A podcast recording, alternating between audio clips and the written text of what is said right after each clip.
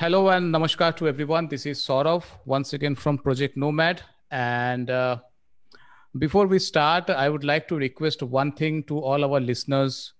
Uh, the thing is that during this entire session, you will hear some new words.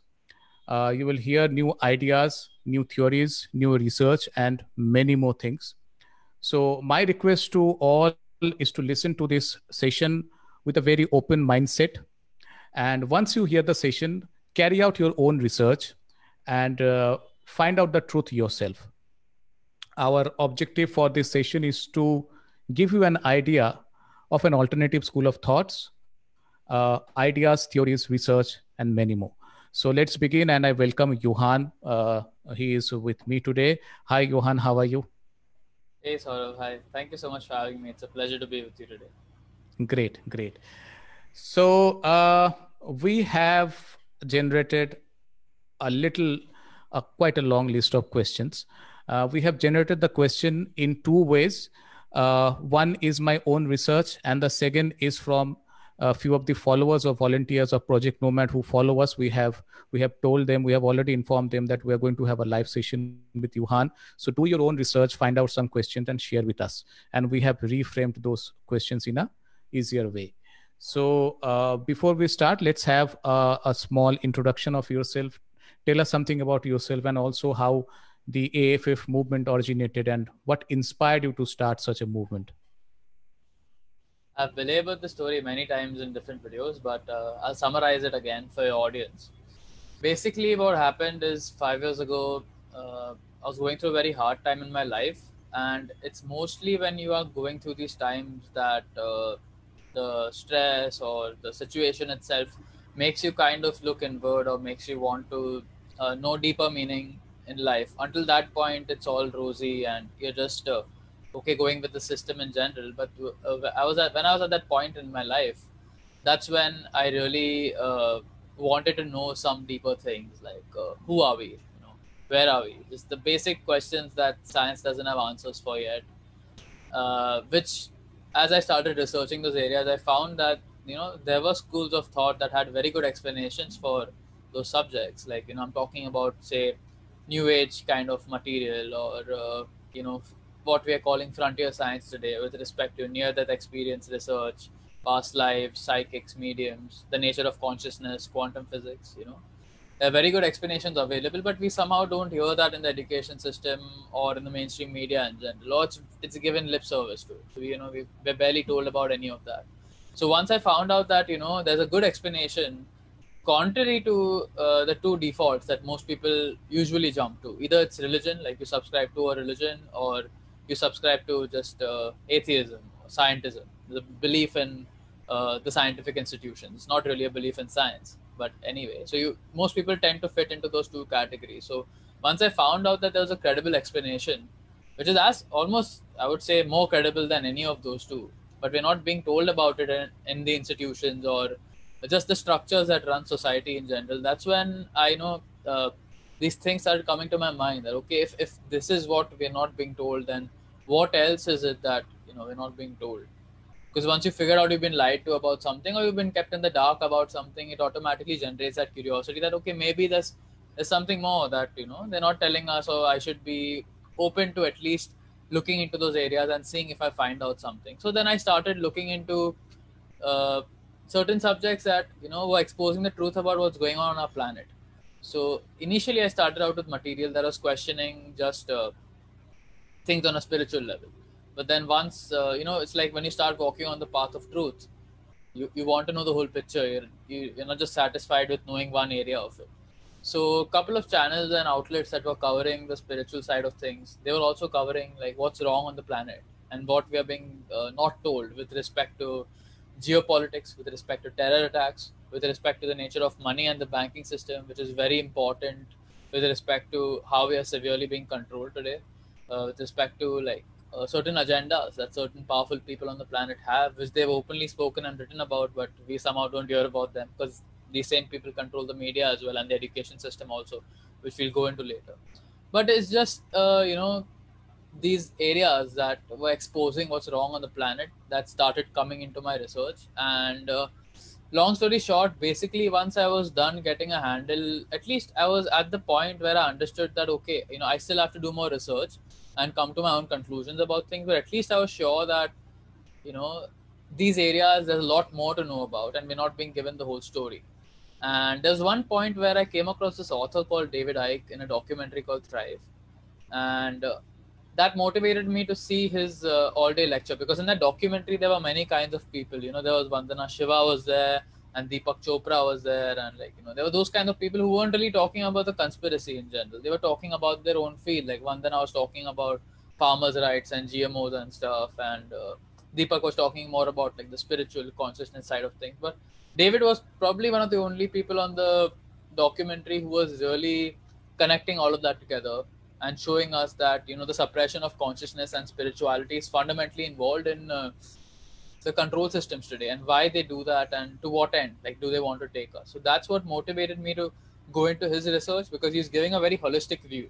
You know people usually tend to specialize in their areas but uh, what i've noticed is when you start to get into this line of research where you're you know just questioning everything you don't take anything that authority tells you at face value. You're just open to you know uh, things. You don't have preconceived ideas. In that it becomes very important to activate your like right holistic side of the brain and be able to see connections between things because you know uh, your left side of the brain is very good at like logic and just drilling down into things and getting to say the bottom of things.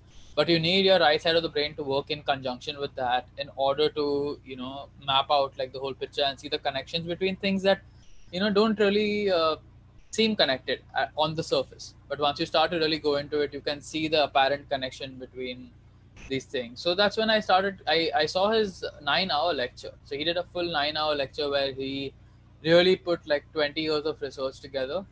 And that's when i was like okay you know this is not just something of interest for me but it's something that's really concerning the planet and our future. And the timeline he was giving was very short. Like you know he was saying that some of these things that involve total slavery and subjugation of the human race are going to happen in the next two or three decades. That was a kind of timeline. So, of course, it's going to happen in the span of my life, and someone is going to come and tell me that uh, you know you're going to be enslaved, and to the level that he's describing, you know, it's uh, really serious stuff. So that's when I started taking it more seriously, and I came to the point where I understood, okay, okay, in India, there are barely like uh, very very few people who are really talking about this stuff or who have gone as deeply into it as I have. So I felt a moral like obligation to firstly go deeper into those areas and come across my own research because there's a difference when you're just consuming research from other people you're taking their views. But if you want to like really uh, pioneer something you need to have your own thoughts on the subject. You need to be like an original researcher. So i spent three years doing that formulating my opinions you know. There are many areas where i will disagree with ike as i will disagree with many people because you know the whole point of this is not to like even for the viewers today it's not to just accept what i'm saying. I'm just telling you that there are multiple explanations and what i'm saying i found to make the most sense and this is what has been the most suppressed all this while. So i'm giving you the opportunity to let you know that there is this side of things that are not being told about and i feel that everyone should start with a blank slate do their own research and make up their own conclusion about things. Yeah so that's pretty much how i started off.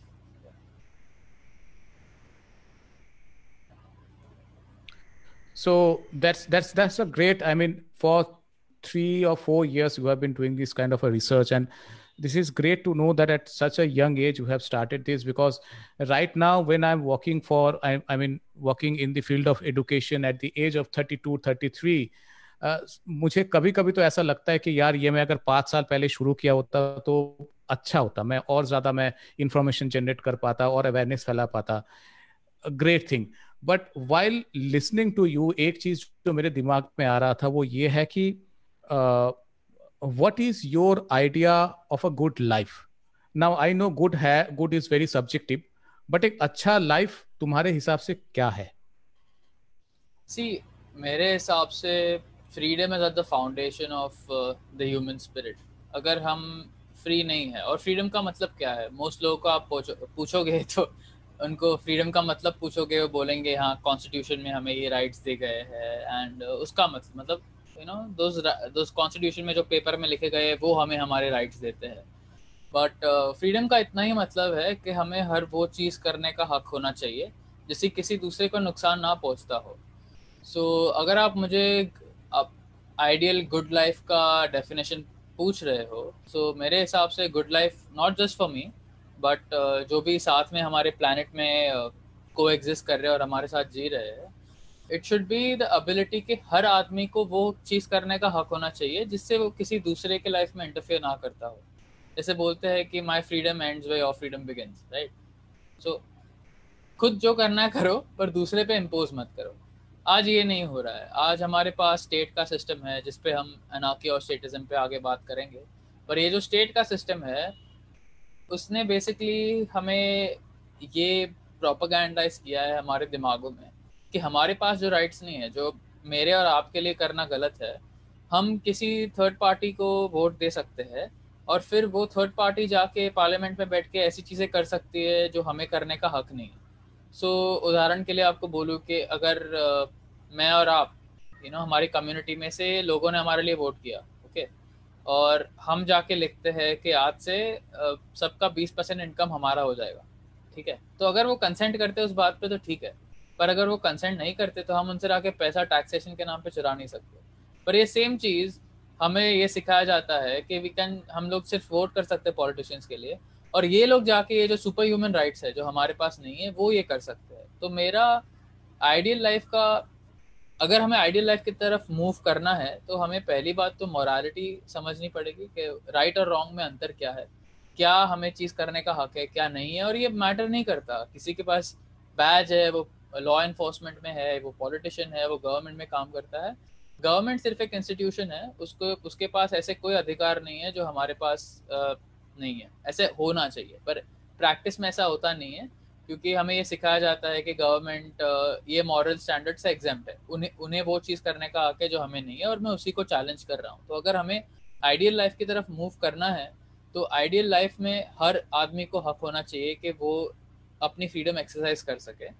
और उसको ideal life को achieve करने के लिए हमें state की power को diminish करना पड़ेगा। क्योंकि स्टेट ऐसा इंस्टीट्यूशन है जो हमें बचाने के सिवाय हमें और समस्याएँ दे रहा है। अगर आप हम इसमें जाएँगे डिटेल में but state actually ideal life को बर्बाद कर रहा है।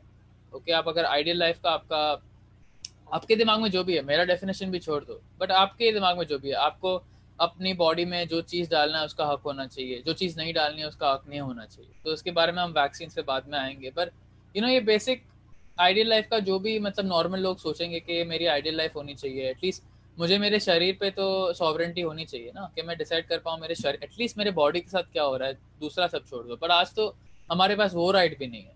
हेलमेट मैंडेटरी कर दिया मतलब ये लोग आपको क्या कह रहे हैं? कि आप डिसाइड नहीं कर सकते कि आपको अपनी खुद की बॉडी पे हेलमेट लगाना है, अपने खुद के रिस्क के हिसाब से, पर कोई मैंडेट कर रहा है। और अगर आप, आपकी शरीर को बचाओगे नहीं तो स्टेट आपको आके पनिश करेगा। ये कौन सा आइडियल लाइफ है? मतलब ये तो हमारी फ्री विल ही छीन रहे हैं ना हमसे।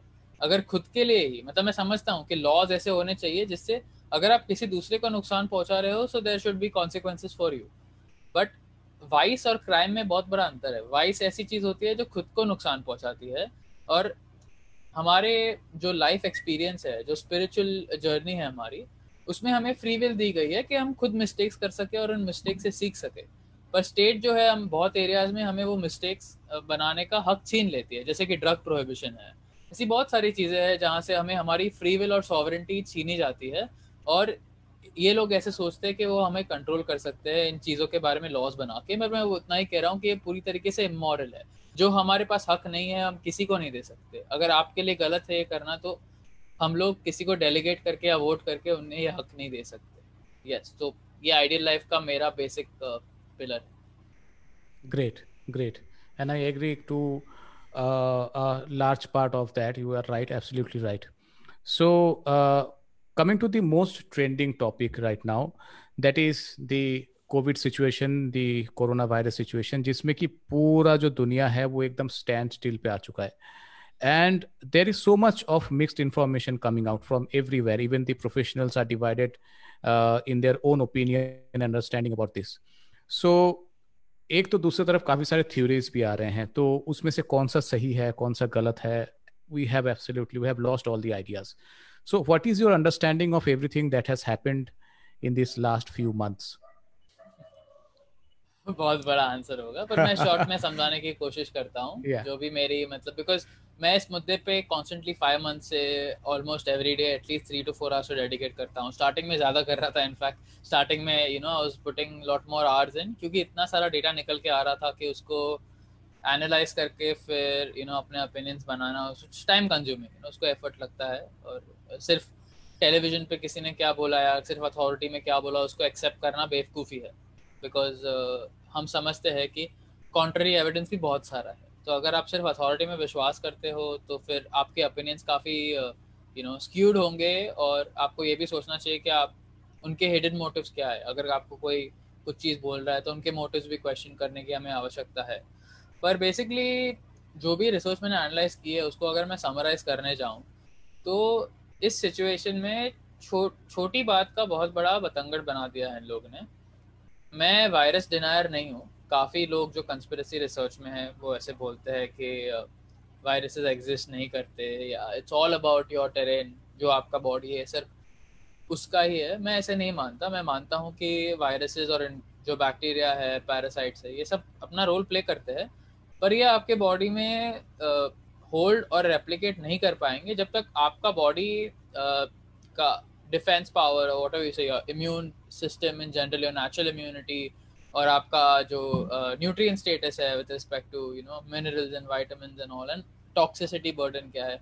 अगर आपकी वो चीज़ें यू नो इम्बैलेंस्ड है या से फॉर एग्जांपल रेडिएशन का भी बहुत बड़ा इफ़ेक्ट है इसमें। अगर आप कॉन्स्टेंटली रोज वाईफाई में बेद कर रहे हो और आप कुछ प्रोटेक्शन नहीं ले रहे हो आपका फ़ोन हर टाइम आपके कान पे रहता है ये सब body is like a synergy you know इस पे एक बकेट रहता है जहाँ पे बहुत सारी चीज़ें अटैक करती है और जब आपके बहुत सारे सिस्टम्स फेल होते हैं, तब आपको सिम्टम्स दिखेंगे। ऐसा नहीं है कि आपको मतलब आपने आज कुछ गलत कर दिया और आपको इमिजिएटली दिख जाएँगे, पर वो बॉडी की भी डिफेंस पावर काफ़ी रहती है। तो मेरे हिसाब से यस कोरोना वायरस है। I don't believe that doesn't exist but at the same time हमें अभी बहुत सारी रिसर्च सॉलिड रिसर्च मिल रही है। पहले तो मैं सिर्फ़ अपनी न्यूट्रिशन साइंस और ह्यूमन बॉडी की समझ से बात कर रहा था but we have research to back this up today कि ये लोग ट्रायल्स कर रहे हैं, जहाँ पे ये पेशेंट्स को you know vitamin D supplementation दे रहे हैं और उससे काफ़ी आउटकम चेंज हो रहे लोगों के क्लिनिकल ट्रायल्स में। मैं रैंडमाइज कंट्रोल ट्रायल्स की बात कर रहा हूँ। मैं ऑब्जर्वेशन की भी बात नहीं कर रहा, जहाँ पे ये देखते हैं कि इसका ब्लड लेवल कितना था और उसको क्या हुआ। ये लोग इंटरवीन कर रहे हैं मतलब उस पेशेंट को दे रहे हैं वाइटामिन डी और उससे आउटकम्स चेंज हो रहे हैं। तो ये सबसे सॉलिड साइंटिफिक एविडेंस माना जाता है साइंटिफिक फ़ील्ड में रैंडमाइज कंट्रोल ट्रायल्स बोलते हैं।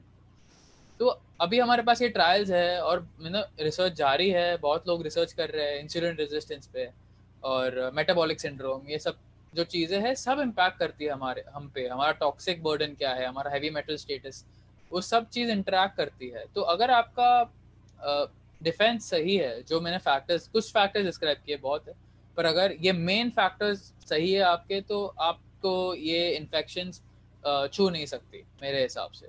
और हमें अभी कोरोना वायरस के बारे में देखो अगर कुछ लोग हैं ऑडियंस में जो वायरस में विश्वास नहीं रखते तो हमें ये डिवीज़न को बेसिकली डिवीज़न की ज़रूरत नहीं है। क्योंकि जो वायरस में मानते भी है ओके okay, उसका मोर्टालिटी रेट अभी क्योंकि टेस्टिंग इतनी बढ़ गई है और ये लोग पूरी दुनिया में जाके इतना टेस्टिंग कर रहे हैं तो वो टेस्टिंग के इंक्रीज से मोर्टालिटी रेट इतनी कम हो गई है कि अगर आप वायरस में नहीं मानते तो आपको लगेगा ज़ीरो परसेंट रिस्क है। अगर आप वायरस में मानते हो और आप अगर अंडर सेवेंटी हो तो ये सी का लास्ट एस्टिमेट है कि mortality rate is zero point zero zero four percent ठीक है तो अभी आप मुझे बोलो कि उसमें डिवीज़न की क्या ज़रूरत है? एक साइड पे ज़ीरो है एक साइड पे इतना थोड़ा है। तो you know there is no need for us to debate among self जो वायरस में मानते हैं, ठीक है, नहीं मानते, वो भी ठीक है, हमें सब अपना ओपिनियन रखने का हक होना चाहिए। बट बॉटम लाइन यही है कि इतने कम मोर्टालिटी के वायरस के बेसिस पे आप पूरी दुनिया बंद नहीं कर सकते और आपको collateral damage obviously concern consider करना चाहिए। तो मेरे हिसाब से तो मैंने आपको जैसे समझाया फ्रीडम का मतलब क्या है, ठीक है? तो अगर आप प्रैक्टिकली सोचोगे, ठीक है? मैं इंडिविजुअल हूँ, मैं अपनी से फॉर एग्ज़ाम्पल अपना बिज़नेस चला रहा हूँ। आप इंडिविजुअल हो, आप प्रोजेक्ट नोमैट चला रहे हो, आप अपना you know you doing your work तो अगर हम लोग ठीक है, रिस्क से, ठीक है, अगर मैं ठीक हूँ, ये कोरोना वायरस के स्टार्टिंग में भी अगर मैं बोल रहा हूँ, अगर मैं ठीक हूँ रिस्क एक्सेप्ट करने से कि मे बी, यू नो, मैं आपके साथ इंटरेक्ट करूँगा और मुझे कुछ हो जाएगा। If I am okay and if you are okay government को ना आती हमें स्टॉप करने को। यू नो अगर कोई ओके नहीं है तो वो ऑब्वियसली घर पे रहेगा right he is going to stay away from people और उसका मतलब मतलब भी क्या है? यू नो पीपल को हिस्ट्री की समझ नहीं है। हम इवॉल्व कैसे हुए क्योंकि हम वायरसेस और बैक्टीरिया के बेनिफिशियल इफेक्ट्स भी होते हैं। और ये मतलब एंटीबायोटिक्स के टाइम पे साइंटिस्ट सोच रहे थे कि हर बैक्टीरिया बुरा है या हर बैक्टीरिया ही कुछ इन्फेक्शन का कॉज है।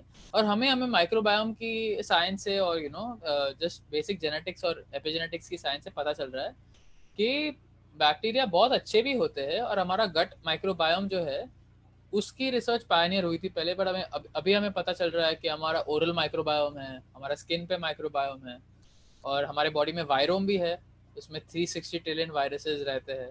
यू नो हमारे सेल के अंदर डीएनए में यू नो वायरल जेनेटिक्स है। तो ये सब you know we evolve with this things तो ये एवोल्यूशन में क्या होता था कि अगर आप अपनी लाइफ को अच्छा नहीं रख रहे और इफ़ यू आर अगर आप ससेप्टेबल हो कुछ डिज़ीज़ से क्योंकि आपने अपने बॉडी की केयर नहीं की है तो वो एवोल्यूशनरी आपको वायरस आप पे टेक ओवर करके आप you know it can affect you it is a way for the gene pool to kind of uh, you know it sounds rude but to be honest that is a way for you know survival of uh, the people who are you know at the front of their game जो अपनी सेहत का अच्छे से ख्याल रख रहे हैं। और जो लोग नहीं ख्याल रख रहे उनके ऊपर भी रिस्पॉन्सिबिलिटी बनती है ना तो आज कॉन्वर्जेशन क्या बन गया है? कि आप सिर्फ़ मास्क लगाओ या आप सिर्फ़ वैक्सीन लगाओ वही सोल्यूशन है। पर अभी हमें पता चल रहा है कि अगर आप अपना वाइटामिन डी लेवल ऑप्टोमाइज करोगे तो आपका risk of severe fatality from covid is going to be almost zero अगर आप अपनी इंसुलिन सेंसिटिविटी को फिर से रिक्लेम करोगे और इसको ज़्यादा टाइम नहीं लगता। यू नो अगर आप सिर्फ़ या लो कार्ब या कीटोजेनिक डाइट या यू नो इसके बहुत अप्रोचेज है। यू नो वीगन्स भी जाते हैं, वो प्रोसेस फूड्स और रिफाइंड ऑयल कट करते हैं, उनका इंसुलिन रेजिस्टेंस कम हो जाता है। तो इसके बहुत सारे अप्रोचेज है। पर मैं इतना ही कहना चाहता हूँ कि इसके ज़्यादा टाइम नहीं लगेंगे। अगर आप ऐसी चीज़ें करते हो तो आपका रिस्क फ्रॉम इन्फेक्शन काफ़ी यू नो सिवियरली घट जाएगा और आपको डरने की ज़रूरत नहीं है, क्योंकि आपके हाथ में भी चीज़ें हैं जो आप कर सकते हो डजेंट मैटर दूसरा कोई क्या कर रहा है, पर एटलीस्ट अगर आपने आपकी चीज़ सॉर्ट कर दी तो फिर दूसरे के लिए डरने की ज़रूरत नहीं है। तो लॉन्ग स्टोरी शॉर्ट मेरा यही मानना है कि इतने छोटे मोर्टालिटी रेट के वायरस पे हम दुनिया बंद नहीं कर सकते। लॉकडाउन आर इमोरल और ये लोग लॉकडाउन जो है वो बहुत जाने ले रहे हैं, बहुत लाइफ डिस्ट्रॉय कर रहे हैं। मेंटल हेल्थ का एपिडेमिक चल रहा है अभी सुसाइड्स का एपिडेमिक चल रहा है अभी ड्रग ओवरडोज का एपिडेमिक चल रहा है अभी। सो so, अगर आप यूटिलिटेरियन मतलब कॉस्ट बेनिफिट के बेसिस पे भी देखोगे तो ये एडअप नहीं करता। क्योंकि लॉकडाउन जो है उसका जो पर्पस था पहले स्टार्टिंग में हमें क्या बोला था? यू नो टू दो वीक चाहिए हमें कर को फ्लैटन करने के लिए और बस फिर उतना ही मतलब है। क्योंकि हॉस्पिटल कैपेसिटीज ओवरवेलम नहीं होनी चाहिए। अभी डेटा निकल के क्या आ रहा है? यूके में एन एच एस नाइटिंगेल है, ठीक है? इन लोग ने पूरा फैसिलिटी सेटअप किया था इन लोगों की केयर करने के लिए। अभी ये बंद हो गया है, ठीक है? ऐसे यूएस में भी इन लोग ने बेसिकली फैसिलिटी सेटअप किया था, सब बंद हो गए क्योंकि जो फियर मॉन्गरिंग था स्टार्ट में, जो ये फ्रॉड्यूलेंट मॉड्यूल मॉडल्स के ज़रिए हमें बताया गया था, जैसे इम्पीरियल कॉलेज है लंदन में, उसके नील फर्गसन है आई एच एम ई करके एक संस्था है, उसने मॉडल्स निकाले थे स्टार्टिंग में सो ये सब सिवियरली बिलगेट से फंडेड है और बिलगेट्स पर हम बाद में भी चर्चा करेंगे। पर बिलगेट्स ने बेसिकली अपना जो सॉफ्टवेयर और माइक्रोसॉफ्ट का जो एम्पायर का पैसा था, उसके ज़रिए, अपने फाउंडेशन के ज़रिए पूरे ग्लोबल हेल्थ सिस्टम को कैप्चर कर लिया। और अगर आप बिलगेट्स का बैकग्राउंड स्टडी करोगे तो उसकी फैमिली में काफ़ी यूजेनिक्स का इन्वॉल्वमेंट था। यूजेनिक्स ऐसी आइडियोलॉजी थी ट्वेंटी सेंचुरी में, जहाँ पे ये एलिट लोग जो है, ये मानते थे कि जो इन्फीरियर लोग है सोसाइटी में, जो अलग कलर के हैं, जिनको डिसेबिलिटीज है, जो अल्कोहलिक्स है, ऐसे मतलब सोशल क्राइटेरिया पे इनको बेसिकली क्या करना था कि इनको अपनी रेस इंजीनियर करनी थी कि जो भी ये फीबल माइंडेड है या जो भी इन्हें अच्छा नहीं लगता बेसिकली इनको स्टेरिलाइज कर दिया जाए, ठीक है? सुपीरियर रेस बनाने के लिए सोसाइटी में, क्योंकि ये लोग बेसिकली धरती पे बोझ है। इनकी ऐसी आइडियोलॉजी थी और ये गेट्स और रॉकोफेलर जैसे लोग, ये पूरी आइडियोलॉजी को एटलीस्ट गेट्स के जो फादर है, जिनकी अभी डेथ हो गई रिसेंटली वो प्लान पेरेंटहुड नाम की संस्था में बैठते थे, जिनकी रूट्स ये यूजेनिक्स मूवमेंट में है। फिर रॉकोफेलर्स है, जिनके साथ गेट्स फाउंडेशन ने बहुत काम किया ये लोग मतलब गेट्स फाउंडेशन ने बेसिकली रॉकोफेलर फाउंडेशन का जो कार्य था, उसको आगे जाके उसकी मतलब प्रोग्रेस की है बेसिकली क्योंकि रॉकोफेलर फाउंडेशन कुछ एरियाज़ में स्पेशलाइज करता है गेट्स फाउंडेशन में ये लोग काफ़ी साथ में काम करते हैं। तो रॉकोफेलर फाउंडेशन भी ये जो पैंडेमिक है प्लैंडेमिक मैं इसको बोलता हूँ, क्योंकि इसकी प्लानिंग बहुत पहले से की गई थी। तो रॉकोफेलर फाउंडेशन भी यूजेनिक्स में इन्वॉल्व था। रॉकोफेलर फाउंडेशन ने बेसिकली हिटलर के रेस प्योरिटी एक्सपर्ट को फंड किया था। और उनके ज़रिए बेसिकली नादी नादी जर्मनी में चार लाख लोगों की स्टेरलाइजेशन की थी। और उसके ही मतलब जो एडवांस्ड आउटकम था कि अगर ये आप सोचते हो कि इनको स्टेरलाइज कर सकते हैं, फिर इन्हें मारना गलत क्यों नहीं है? Logical and right if you are thinking के किसी के बच्चे करने की क्षमता आप हटा दो तो फिर उससे मारना भी क्यों गलत है? आप आप सोचते हो वैसे कि वो धरती पे बोझ है तो हटा दो ना उनको भी। तो वो लॉजिकल कंक्लूजन उसका था हॉलोकॉस्ट बेसिकली और ये इन लोग ने आइडियोलॉजी फंड की थी पूरी, जो इंटरनेशनल बैंकिंग कार्टेल है, इन्होंने ही नादी जर्मनी के पूरे यूजेनिक्स और दूसरे एरियाज़ को भी फंड किया था।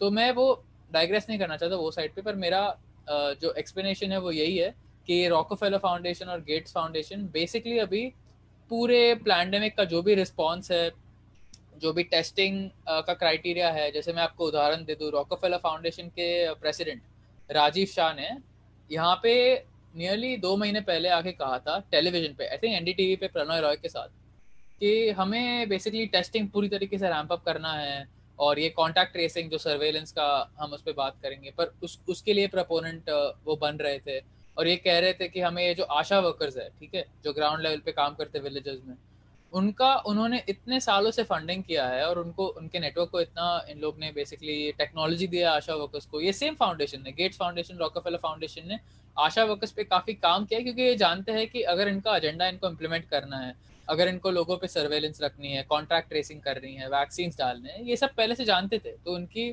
जो फंडिंग है वो होती रही है और अभी इन आशा वर्कर्स को यूज़ किया जा रहा है विलेजेस में इंटीरियर एरियाज़ में जाके बेसिकली जो बच्चों की डिलीवरी हो रही है हॉस्पिटल्स के बाहर, उनको हॉस्पिटल्स में लाना, क्योंकि बच्चों का वैक्सीनेशन स्टेटस आ जाए वैसे और उनको डिजिटल आईडी मिले, जो ये लोग प्लान कर रहे हैं।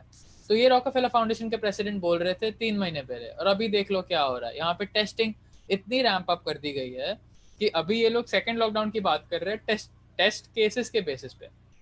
पर ऐसे बहुत सारे एक्सपर्ट्स हैं जिन्होंने आके आरटीपीसीआर की वैलिडिटी को क्वेश्चन किया है। मैं इस केस पे मतलब लिटरली पाँच महीने से हूँ और मुझे पहले ही मतलब यू नो कुछ प्रोमिनेंट एक्सपर्ट्स के वीडियोस देखने को मिले, जिन्होंने पीसीआर पे पहले गाइडलाइंस फॉर्म करने का यू नो इनिशिएटिव लिया था।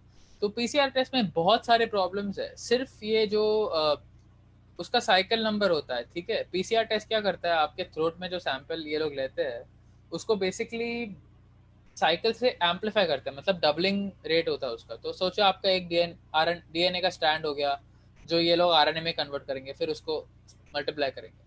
तो उस मल्टीप्लीकेशन में साइकिल होते हैं। मतलब चालीस बार किया तो वो चालीस साइकिल के थ्रू जाएगा।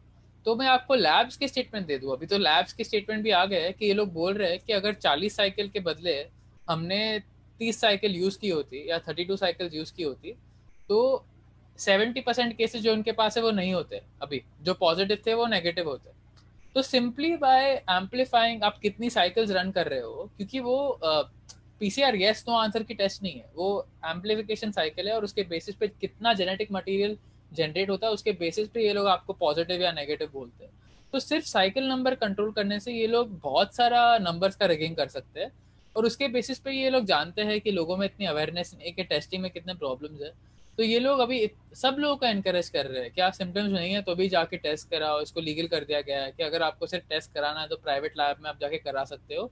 ये सब क्यों कर रहे हैं? क्योंकि इनको केसेस बढ़ाने हैं और क्योंकि लोगों में इतनी कॉमन सेंस भी नहीं है। चलो, आप मानते भी हो कि केसेस बढ़ गए ओके बट केसेस बढ़ गए और आपके डेथ्स नहीं बढ़ रहे तो इनफैक्ट मतलब वायरस और कम डेडली हो रहा है राइट इसलिए तो हमें अभी देखने को मिल रहा है कि जो भी मोर्टालिटी रेट है या आई बोलते हैं इसको इन्फेक्शन टू फर्टालिटी रेट ये इतना कम क्यों होते जा रहा है? क्योंकि इतनी टेस्टिंग कर रहे हैं तो वायरस कम कम डेडली होते जा रहा है तो डरने की यू नो ज़रूरत कम हो रही है। पर ये लोग क्या कर रहे हैं कि ये लोग स्टार्ट कर रहे हैं से कि वायरस डेडली है। और फिर बोल रहे हैं कि इतने लोगों को हो गया। When the actual fact is के मोस्ट लोगों को होता है, वो ही सिम्टोमेटिक है राइट मैं आपको छोटा एग्जांपल दे दूँ। मेरे दोस्त को अभी शिप पे जाना था, उसने टेस्ट कराया, ठीक है? टेस्ट करा के पीसीआर पॉजिटिव आया। वो लिटरली बंदा दो दो वीक घर पे बैठा है। कुछ नहीं हुआ उसको literally nothing happened not one cough not one sniffle nothing okay तो ये इसके बेसिस पे ये लोग कह रहे हैं कि केसेस बढ़ रहे हैं और अभी हमें लॉकडाउन करने की ज़रूरत है। बट उसका मतलब क्या है? अगर आप मानते भी हो कि केसेस बढ़ गए तो इट्स यू नो आपको खुश होना चाहिए केसेस बढ़ गए तो वायरस की डेडलीनेस और कम हो रही है। और ये हमें एंटीबॉडी स्टडीज़ के ज़रिए भी देखने को मिला है कि इन लोग ने एंटीबॉडी सीरो सर्वे किया है और मोस्ट लोगों को तो वायरस हो चुका है ऑलरेडी होके जा भी चुका है, उनको पता भी नहीं है। ठीक है तो ये सब रीजन है कि हमें डरने की ज़रूरत नहीं है और ये डेथ्स भी काफ़ी मैनिपुलेट किए जा रहे हैं क्योंकि डेथ्स में जो प्रॉब्लम है आईसीएमआर है हमारी कंट्री में Indian council for medical research ठीक है, उसने गाइडलाइंस निकाले थे चार महीने पहले कि अगर कोई कोविड के साथ मरता है तो उसको डेथ सर्टिफिकेट क्यों डाल दो कि कोविड से मरा है? उसमें बहुत बड़ा अंतर है, ठीक है? Dying with covid is very different from dying of covid मैं आपको उदाहरण देता हूँ, ठीक है? अगर कोई कैंसर से मर रहा है, कोई कैंसर से जूझ रहा है मतलब सालों से जूझ रहा है, ठीक है? और उसके मरने के पहले आपने उस पर पीसीआर करा दी, ठीक है? और टेस्ट में इतने प्रॉब्लम्स है लेट्स से फॉल्स पॉजिटिव आ गया उसको कि उसका डेथ सर्टिफिकेट पे कोविड डेथ जाएगा। ऐसे बहुत लोगों का हुआ है यू you नो know, मैं एक दो केसेस की बात नहीं कर रहा but and tons of like you know on ground data from uh, family members from people who have been at the front end of this जिन्होंने कहा है कि भाई मेरे पापा तो सालों से मतलब ऑटोम्यून डिज़ीज़ था उनको कुछ कि कैंसर था या हार्ट uh, का इश्यूज़ था पर उनको कोविड में डाल दिया। तो डाइंग विथ कोविड इसलिए मैं स्ट्रेस कर रहा हूँ। अगर आप उसके साथ मर रहे हो, उसका मतलब ये नहीं कि आप उससे मर रहे हो। क्योंकि अगर आपको वायरस से मरना है तो उसकी बहुत सारी क्वांटिटीज होनी चाहिए आप में, और ये पीसीआर टेस्ट जो वायरस की क्वांटिटी है, उसको मेजर करने में ऑलमोस्ट वर्थलेस है। ये हमारे इंडिया के टॉप साइंटिस्ट ने भी एडमिट किया था, मैं आपको उसका लिंक शेयर कर सकता हूँ, कि PCR for viral load is useless उसका वायरल लोड में मतलब बनता नहीं है, ये सिर्फ़ डिटेक्ट करता है एट बेस्ट मैंने उनको बेनिफिट ऑफ़ डाउट भी दे दिया तो ये सिर्फ़ डिटेक्ट करता है कि आप में वायरस है कि नहीं है। अभी वो एक स्टैंड हो सकता है या वो बहुत हो सकते हैं, उसको PCR is not really effective in doing that और उस पर भी बहुत क्वेश्चन है कि ये वायरस डिटेक्ट कर रहा है कि नहीं कर रहा है। तो ये बेसिकली केसेस के मैनिपुलेशन से और डेथ सर्टिफिकेट्स के मैनिपुलेशन से इन्होंने फेक पैंडेमिक बना दिया है। क्योंकि ये डेटा ही मतलब अगर हम एनालाइज करने बैठेंगे तो डेटा ही सॉलिड नहीं है। अगर जो मोस्ट डेथ केसेस हमें दिखाए जा रहे हैं वो एक्चुअली कोविड से मरे नहीं है। जैसे हमने एविडेंस देखा है इटली में इन लोग ने इतना हाइप कर दिया सिचुएशन को। और फिर इटली के हेल्थ मिनिस्टर ने क्या बोला आके? कि we were generous with the death classification हम लोग बहुत ही जेनरस थे और हमने डेथ सर्टिफिकेट्स पे यू नो और फिर उन लोग ने जब एनालाइज किया फिर से तो ten percent were actually died of covid और उसको भी मैं क्वेश्चन करूँगा if you know we talk about that फिर यूएस uh, में सीडीसी ने भी ये कह दिया कि सिक्स परसेंट ऑफ़ जो भी इनके डेथ्स थे, वो एक्चुअली कोविड से हुए। तो ये अथॉरिटीज ने भी अभी आके हमें एडमिट कर दिया है। तो ये मेन प्रॉब्लम है केसेस की और डेथ्स की। अगर हम सिर्फ़ इस पे प्रकाश डालेंगे कि testing is not reliable okay experts भी आके हमें बोल रहे मेन स्ट्रीम मीडिया में भी आके बोल रहे कि testing is not reliable at all multiple test करा रहे लोग और उनका पॉजिटिव आ रहा नेगेटिव आ रहा सेम डे पे, ठीक है? और डेथ सर्टिफिकेट्स को भी ये लोग रिक्लासिफिकेशन कर रहे हैं। फ्लू डेथ्स अगर आप देखोगे ऑस्ट्रेलिया में तो पूरी तरीके से प्लमेट हो गए ये साल। Okay okay? तो you know we are seeing evidence also कि कैसे जो नॉर्मल डेथ्स हो you know would have happened anyway इनको कोविड के कैटेगरी में डाला जा रहा है। तो ये दो चीज़ जो है वो मेन है। अगर इसको हम यू नो एड्रेस करके टैकल करेंगे तो पैंडेमिक कल ही खत्म हो जाएगा। ग्रेट uh, सुनते हुए मुझे बस यही लगा कि दीज आर सच सब्जेक्ट्स जिसके बारे में हम बहुत कम जानते हैं। हमारे पास as as the mass of of a country we have minuscule knowledge about all this things और जितना ज़्यादा हम इसके बारे में लोगों के साथ चर्चा करेंगे और उनको एविडेंस प्रोवाइड करेंगे नॉलेज शेयर करेंगे मुझे लगता है लोगों के दिमाग से इसका डर सबसे पहले निकल जाएगा। Thank you so much for sharing मैं अगले सवाल पे आता हूँ क्योंकि मुझे लग रहा है कि ये this plandemic let's call it plandemic also अब तो मुझे भी यही बुलाना पड़ेगा। Is it taking us to a new new process और अ न्यू क्या बोलूँ मैं, मुझे समझ में नहीं आ रहा क्या शब्द मैं उसको दूँ। क्या ऐसा कुछ एक्सपेक्ट कर रहे हैं कि there is something going to come जी तो इसके पहले मैं इसके बारे में बात करूँ। मैं व्यूअर्स को एक एजेंडा के बारे में थोड़ी बैकग्राउंड दे दूँ, जिनका नाम है यूएन एजेंडा 21 या एजेंडा 2030 ओके तो मैं इसकी डिटेल में जाना नहीं चाहता। मैंने इस पर पूरा वीडियो किया है कि कैसे एजेंडा 21 का असली मकसद क्या है और ये भारत पे कैसे इफ़ेक्ट करता है। वो हिंदी में भी है इंग्लिश में भी है। तो whatever language you like you know I encourage आपके व्यूअर्स जाके वो देखे। क्योंकि वो एजेंडा बेसिकली आप जो ये फ़ेज़ की बात कर रहे हो, नए, नया फ़ेज़ आने वाला है हमारे लाइफ में, या are is this being use to take a store new phase ठीक है? तो ये पैंडेमिक जो है, ठीक है, मैं आपको एक एग्ज़ाम्पल देता हूँ। अगर आपने डेविड आइक नाम के रिसर्चर है, उनका नाम सुना होगा। उन्होंने अभी लिटरली नई बुक निकाली है द आंसर करके। मेरे पास वो किताब है भी हाँ ठीक है। हाँ यार। ये है इनकी किताब द आंसर इसका 85 परसेंट इन्होंने पैंडेमिक के पहले लिखा था। और जब पैंडेमिक आया तो लिटरली ये उन्होंने 85 परसेंट में जो लिखा था कि इनका एजेंडा क्या है और ये लोग क्या करना चाहते हैं, वो पैंडेमिक ने लिटरली चेक बॉक्स दे दिया सब पे। सर्वेलेंस स्टेट पे चेक बॉक्स दे दिया टेक्नोक्रेसी पे चेक बॉक्स दे दिया मैंडेटरी वैक्सीन पे चेक बॉक्स दे दिया, और ये सालों से लिख रहे हैं कि ये एजेंडा है इनका इसलिए और बहुत सारे एजेंडाज है तो आप अगर ये बुक पढ़ोगे तो some you know you understand या इनकी प्रेजेंटेशन भी देखोगे या मेरे वर्क को फॉलो करोगे तो हम लोग समझाते हैं कि इनका जो गोल है एंड गोल है, वो क्या है? क्योंकि प्रॉब्लम क्या आती है? लोगों को पता नहीं है कि ऐसा स्ट्रक्चर है सोसाइटी में जो बिहाइंड द सीन्स गवर्नमेंट्स को मैनिपुलेट कर रहा है मेजर कॉपरेशन को मैनिपुलेट कर रहा है पॉलिटिक्स को मैनिपुलेट कर रहा है पुलिस को मैनिपुलेट कर रहा है।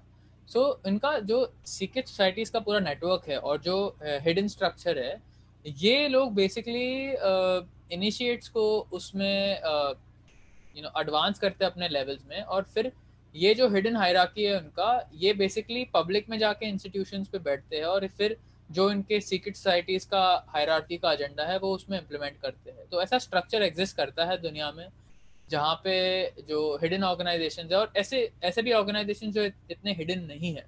जैसे कि बिल्डअप अ ग्रुप है ट्राइलैटरल कमीशन है काउंसिल ऑन फॉरेन रिलेशन है। ये बेसिकली थिंक टैंक ग्रुप्स बोलते हैं इनको, जहाँ पे ये लोग हर साल पॉलिटिशियंस को लाते हैं एकेडेमिया से लोगों को लाते हैं जर्नलिज्म से लोगों को लाते हैं इंटेलिजेंस से लोगों को लाते हैं। और फिर इन्हें सेम पेज पे लाया जाता है। इन्हें बेसिकली कुछ टाइप का रोजी, मैं नहीं कह रहा कि हर ये ऑर्गेनाइजेशन में सब लोग इविल है पर they bring them on the same page कि यू नो हमें वर्ल्ड गवर्नमेंट चाहिए क्योंकि इससे हमारी प्रॉब्लम्स कम होगी, इससे क्लाइमेट चेंज चला जाएगा। अगर हम वर्ल्ड गवर्नमेंट लाएँगे या पैंडेमिक चले जाएँगे, क्योंकि सेंट्रल अथॉरिटी को पावर रहेगा कि ग्लोबल प्रॉब्लम है अगर तो उसका ग्लोबल सोल्यूशन सिर्फ़ सेंट्रल अथॉरिटी से आ सकता है, जो स्टेट्स का अभी जो डिसेंट्रलाइज थियरेटिकली डिसेंट्रलाइज है वो एक्चुअली डिसेंट्रलाइज भी नहीं है क्योंकि आप क्या देख रहे हो अभी? मोस्ट कंट्रीज़ क्या कर रहे हैं? डब्ल्यू ने एडवाइस दे दी उसको बेसिकली जस्ट कॉपी पेस्ट कर रहे हैं अपने नेशन पे।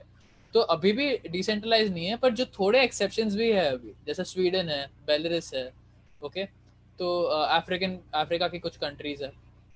उन्होंने uh, इसके अगेंस्ट स्केप्टिसिज्म दिखाई। मेनली स्वीडन ने स्केप्टिसिज्म दिखाई क्योंकि स्वीडन ने कुछ लॉकडाउन नहीं किया स्वीडन नो एंड अभी स्वीडन मोस्ट कंट्रीज़ के कंपैरेटिवली बहुत ही बेटर कर रहा है।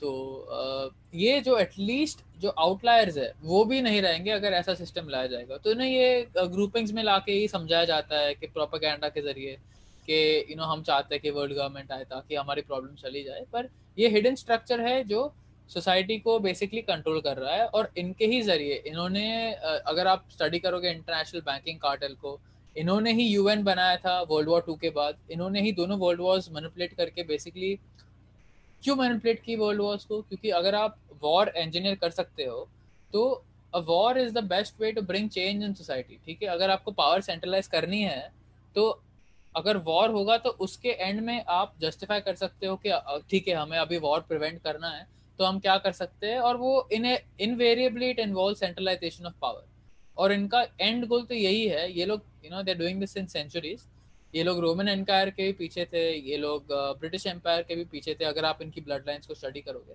तो इन्होंने ही वॉर्स इंजीनियर किए क्योंकि इनको सेंट्रलाइज पावर सेंट्रलाइज करना है और इनका इवेंचुअल गोल है कि इनको वर्ल्ड में एक ही पॉइंट चाहिए, जो सभी एरियाज़ को डिक्टेट करती हो लेजिस्लेशन और policy and control and law enforcement also ठीक है? तो इन लोग नेशन स्टेट्स को मिटाना चाहते हैं और ये लोग पूरी दुनिया में टेक्नोक्रेसी लाना चाहते हैं। अगर व्यूअर्स को टेक्नोक्रेसी वर्ड का मतलब पता नहीं है तो टेक्नोक्रेसी एक ऐसा सिस्टम है जो 1930s में जन्म लिया था, क्योंकि वो टाइम पे ग्रेट डिप्रेशन हुआ था। तो ये टेक्नोक्रेट्स ने वहाँ पे अपनी फाउंडेशन बना के ये लोग ये कह रहे थे कि मार्केट सिस्टम फेल हो गया है, अभी हम कैपिटलिज्म पे रिलाई नहीं कर सकते। अभी आप जो सुन रहे हो कैपिटलिज्म हैज़ फेल्ड और ये जो भी हम प्राइवेट एंटरप्राइज है, उससे धरती का विनाश हो रहा है, ये सब। तो इनके यही टॉकिंग पॉइंट्स है। और ये लोग 1940s में बेसिकली इन्होंने आके यू नो जन्म लिया था और ये कह रहे थे कि बेसिकली ग्रेट डिप्रेशन के बाद इतना मेहम हुआ है कि अभी हमें टेक्नोक्रेसी लाने की ज़रूरत है। और ये लोग पॉलिटिशियंस को डिस्पाइस करते हैं ओके ये लोग, इन लोग को लगता है कि पॉलिटिशियंस वर्थलेस है। मुझे भी ये लगता है, पर उसका ऑल्टरनेटिव ये नहीं है कि हम लोग साइंटिफिक डिक्टेटरशिप लाए अपनी लाइफ में ओके तो उसका अप्रोच उनका अप्रोच पूरी तरीके से अलग है, जो मैं सजेस्ट कर रहा हूँ। पर तो भी उनका यही मकसद था कि हम पॉलिटिशियंस कॉन्स्टिट्यूशन पार्लियामेंट सभी चीज़ को हटा दे। हम इंफ्रास्ट्रक्चर लाए सोसाइटी में जहाँ पे हम ये आ, देख सकते हैं कि प्रोडक्शन कितना हो रहा है कंजम्पशन कितना हो रहा है और उसके ही ज़रिए हम बेसिकली पूरी सोसाइटी को माइक्रो मैनेज करें।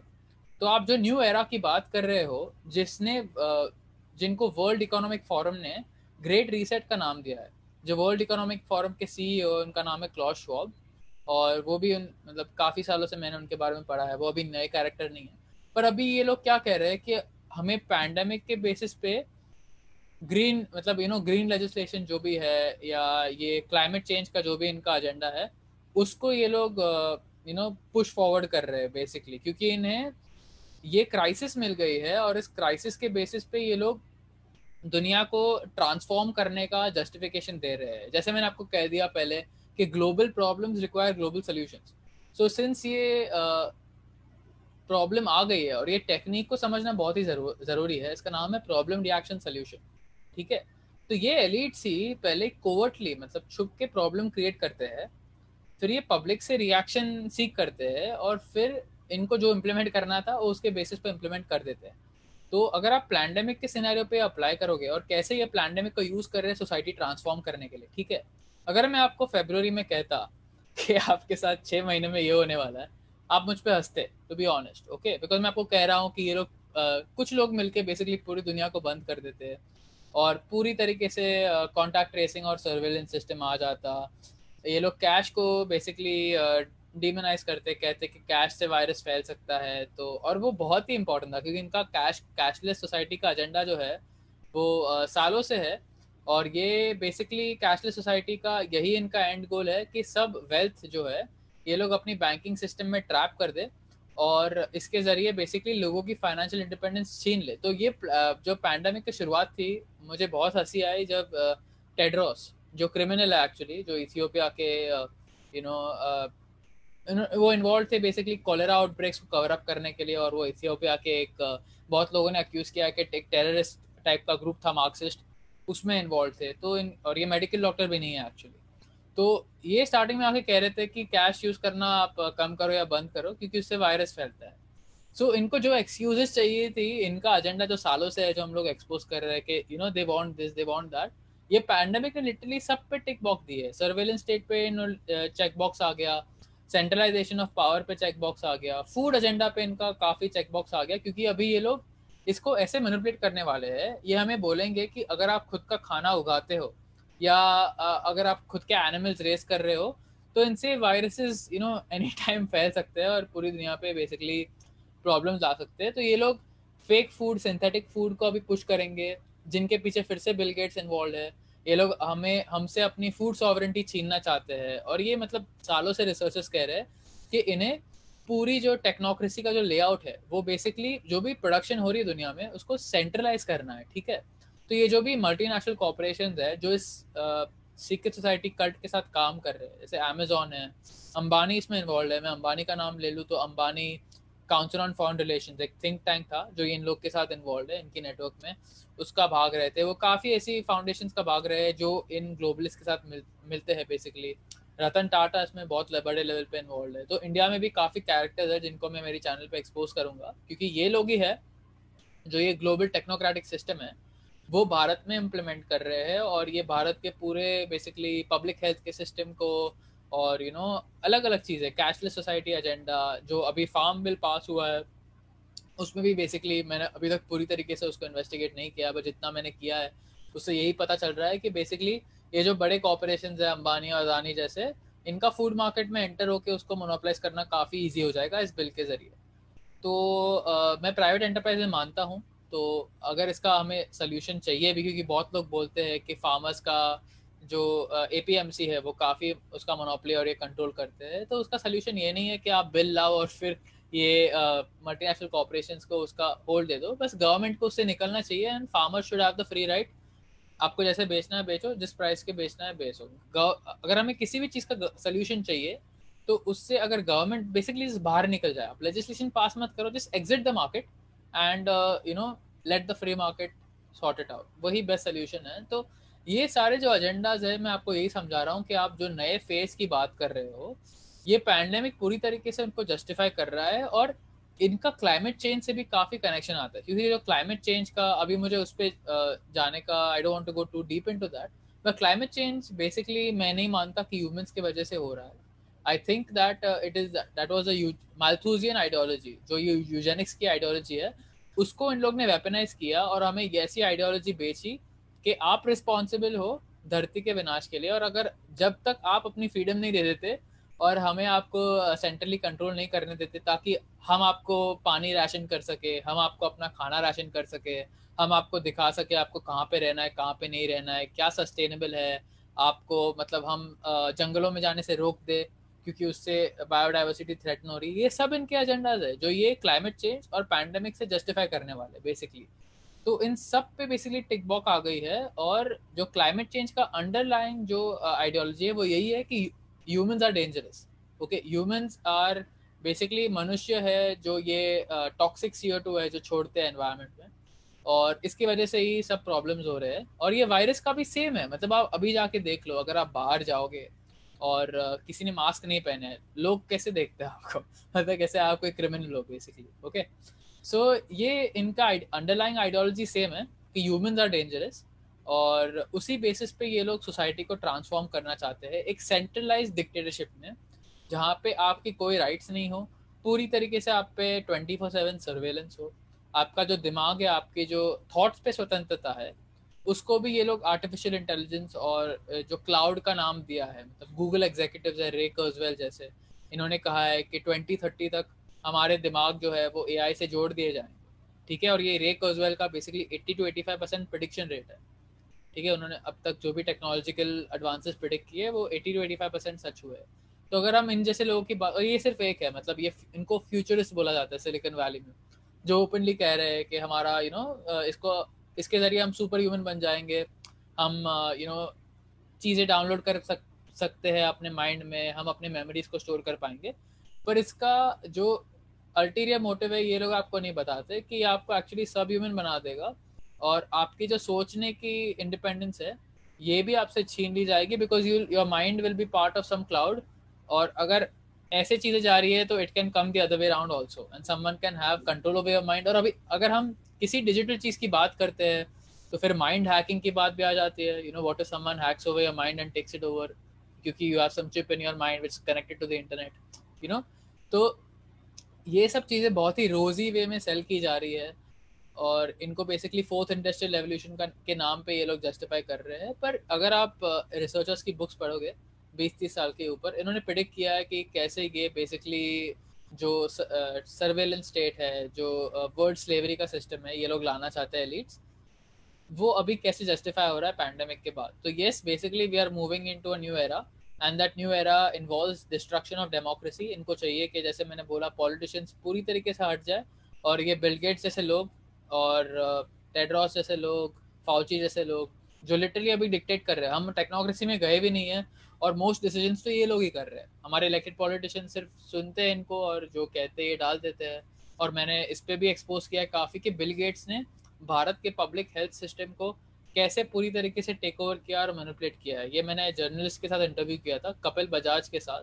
वो बेसिकली लिटरी दस से पंद्रह साल से लिख रहे हैं कि कैसे बिल गेट्स और रॉकफेलर फाउंडेशन जो भी एक ग्लोबलिस्ट है, इन्होंने इंडिया में basically Public Health Foundation of India के नाम की एक संस्था को पूरी तरीके से हाईजैक किया और फिर अपने ही लोगों को सब डिसीज़न मेकिंग बॉडीज के गवर्नमेंट में इम्प्लांट किया। और ये पी के भारत पे सभी बिलियनर जुड़े मैं नाम भी ले लूँ उनके इनको एक्सपोज होना बहुत ज़रूरी है। ये नंदन नीलेकानी की वाइफ रोहिणी नीलेकानी है, वो बोर्ड में है उनके। नंदन नीलेकानी बिलगेट्स का लिटरली बेस्ट मेट है, ठीक है? अगर आप डीमोनेटाइजेशन की बात भी देखोगे कपल ऑफ़ इंसाइडर्स ने आके बोला है कि डीमोनेटाइजेशन बेसिकली बिल गेट्स और नंदन नीलेकानी ने मोदी गवर्नमेंट को सजेस्ट किया था। उसके बाद उन्होंने किया था। आरबीआई में भी गेट्स फाउंडेशन के हेड जो थे पहले, मैं उनका नाम रिकलेक्ट नहीं कर सकता था अभी, पर गेट्स फाउंडेशन के हेड आरबीआई में भी डेप्यूटी का इसमें इन्वॉल्व थे। फिर रतन टाटा के काफ़ी रिप्रेजेंटेशन है पी के बोर्ड में। अंबानी का रिप्रेजेंटेशन है आर मशिलकर करके नाम के एक, जो C S I R government की साइंटिफिक बॉडी के हेड अध्यक्ष रहे थे पास्ट में। तो इनको मैं ऑब्वियसली चैनल में और डिटेल में एक्सपोज करता हूँ, पर मेरा पॉइंट यही है आपको कहना कि इंडिया के बिलियनर क्लास जो है, किरण मजुमदार शो है, बहुत ऐसे नाम है, जो बैंगलोर क्लब है नारायण मूर्ति है, फिर मुंबई क्लब के भी काफ़ी मेनली टाटा और अंबानी जिसमें काफ़ी डीप लेवल पे इन्वॉल्व है, और ये लोग मतलब टाटा का तो रॉकफेलर फाउंडेशन के साथ बहुत ही क्लोज संबंध है। मतलब ये लोग लिटरली एक दूसरे के घर पे लंचेस डिनर्स का, उनका ऐसा रिलेशन था, और अगर आप एक बार रॉकफेलर फाउंडेशन के क्राइम्स को समझोगे तो ये क्वेश्चन पूछना बहुत ज़रूरी है कि why is Ratan Tata so close to a man, जिनकी अभी मौत हो गई डेविड रॉकफेलर जिन्होंने अपनी खुद की बुक में लिखा था कि हम लोग वर्ल्ड गवर्नमेंट के लिए कंस्पायर कर रहे हैं बेसिकली आपको जो उखाड़ना है, उखाड़ लो। यू नो क्योंकि इन अपनी ऑटोबायोग्राफी में मेमोर्स में डेविड रॉकफेलर ने लिखा था कि you know we are working towards world government and some people say it's a conspiracy but we openly admit that we are doing this तो ये लोग खुद के ऑर्गेनाइजेशन में बोलते हैं कि इनको नया इकोनॉमिक सिस्टम चाहिए। ट्रायलैटरल कमीशन नाम की एक संस्था है, जिनको डेविड रॉकफेलर और जिबिग्मी ब्रिजेंस नाम के जो ग्लोबलिस्ट है, उन्होंने जन्म दिया। उस पर भी टाटा के काफ़ी लोग बैठते हैं। तो ये लोग सब बेसिकली मिलके अगर आप इनका स्ट्रक्चर समझोगे, इनका ग्लोबल एक स्ट्रक्चर है, जो सेंट्रली डिक्टेट करता है कि इनको पॉलिसी क्या चाहिए। फिर इनके हर देश में एजेंट्स रहते हैं। जो बेसिकली जो सेंट्रल पॉइंट से निकल के आते हैं, वो अपनी कंट्री में डाल देते हैं। और ऐसे ही हम देख रहे हैं कि अभी भारत का ट्रांसफॉर्मेशन होने वाला है। हमारे हेल्थ सेक्रेटरी ने आके कह दिया कि ये लोग बेसिकली साइंटिस्ट है कंट्री में, जिन्होंने पैच बनाया है। स्किन पे टैटू जैसे लगेगा, जो अपनी हेल्थ इन्फॉर्मेशन को ट्रांसमिट कर सकता है। और बेसिकली नंदन निलेकानी और ये किरण मजुमदार शॉ ने आके कह दिया कि हम लोग आधार को यूटिलाइज कर सकते हैं लोगों को वैक्सीन देने के लिए। कल ही न्यूज़ थी हेल्थ मिनिस्ट्री से किसी ने आके कह दिया कि जो बिल गेट्स बोल रहा है literally Bill Gates start of the pandemic से क्या बोल रहा है कि आपको डिजिटल सर्टिफिकेट्स या you know some kind of certificate दी जाएगी, जिससे इधर आपका एंटीबॉडी टेस्ट पीसीआर टेस्ट या वैक्सीन रिकॉर्ड स्टोर होगा उसमें, और उसके बेसिस पे आपको एंट्री दी जाएगी। ये बिल गेट्स बोल रहा है स्टार्टिंग से, ठीक है? और रिसर्चर्स तो काफ़ी टाइम से बोल रहे हैं, क्योंकि इनका एजेंडा यही है बेसिकली और नंदन नीलेकानी और ये जो हेल्थ मिनिस्ट्री के ऑफिशियल है, ये अभी ओपनली आके बोल रहे हैं कि you know we are going to give you digital certificate vaccine आने के बाद, और वो डिसाइड करेगी कि आप कहाँ पे जा सकते हो, नहीं जा सकते तो अभी ये समस्या लिटरली हमारे फेस में आ गई है, और ये जो भी डिसकनेक्टेड पार्ट थे ओवर द ईयर्स जो लोग को समझ नहीं आते थे कि इतना सब कैसे कनेक्टेड हो सकता है, वो सब अभी फुल पिक्चर में आ रहे हैं और हमें दिखा रहे हैं कि यस हम लोग नए एरा में जा रहे हैं, और इनका टाइमलाइन जो है वो काफ़ी छोटा है। इनको basically ten to fifteen years में पूरी दुनिया का नक्शा बदलना है। और अगर आप अभी हमें लगता है कि सिचुएशन बुरी है तो यू you नो know, अगर हम कुछ नहीं करेंगे तो दस साल के बाद it's going to be a literal nightmare uh I mean, I think this kind of uh, discussion can go on for few hours. Yeah. Starting में आपको बोला था इसके लिए yes, yes, दो, yes. दो घंटे घुस जाएँगे because this questions are very interconnected और उसको बराबर से एड्रेस करना है it requires lot of time to do that yes so coming to another very viral uh, point which is the mask that we are using so mask uh, right now is being discredited and uh, कहते हैं कि viruses के against में काम नहीं करता है oxygen supply में प्रॉब्लम होता है also that it's a kind of industry that is growing up to earn a lot of money but ऐसे भी कुछ लोग हमें ऑनलाइन सोशल मीडिया पे दिखते हैं जो कि पेशे से डॉक्टर हैं या अच्छे पोजीशन पे हैं प्रोफेशनल्स हैं जो एक्सपेरिमेंटल वीडियोस बना रहे हैं और ये प्रूव करने की कोशिश कर रहे हैं कि मार्क्स आर इफ़ेक्टिव और उसमें ऐसे कोई भी प्रॉब्लम नहीं होता है जो ऑक्सीजन लेवल की प्रॉब्लम हम बोलते हैं।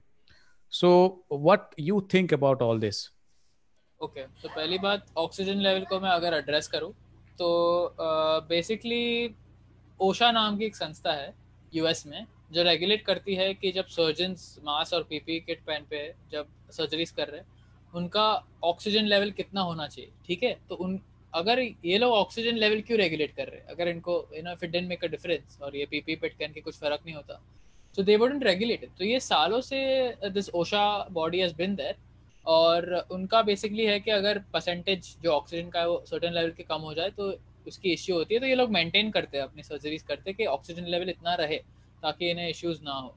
तो uh, मैं आपको यू नो सी जब भी आप कुछ साइंटिफिक इश्यू में घुस रहे हो you will always find people on both sides okay but scientific evidence में हमें हायरार्की दी जाती है जिसके ज़रिए हम डिसाइड कर पाए कि यू नो सबसे इंपॉर्टेंट या ठोस सबूत कौन सा है और कौन से सबूत वीक है। तो जो बॉटम लेवल पे है वो आते हैं मैकेनिस्टिक एक्सप्लेनेशन जो अभी आप कह रहे हो कि बहुत सारे जो रिसर्चर्स है, वो आके हमें क्या बता रहे हैं कि आप, अगर आप मास्क रखते हो यहाँ पे एंड यू कॉफ बाहर इतने ड्रॉपलेट्स जाने वाले हैं और इतने रुक जाएँगे। ठीक है? इसको मैकेनिस्टिक एक्सप्लेनेशन बोलते हैं, जहाँ पे ये लोग एंड आउटकम को स्टडी नहीं कर रहे हम क्या कह रहे हैं कि मास्क करने से you will face these issues and at the same time आपको प्रोटेक्शन नहीं मिलेगी।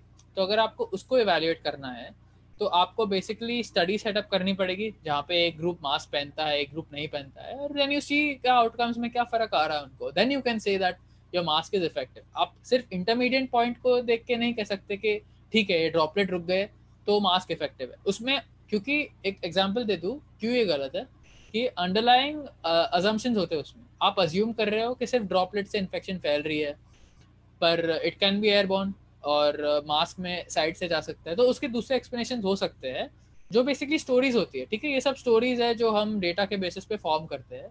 पर अगर आपको हाइपोथेसिस को प्रूव करना है तो you have to go to the point जहाँ पे आप सभी चीज़ों को कंट्रोल कर रहे हो और आप एंड आउटकम्स को देख रहे हो।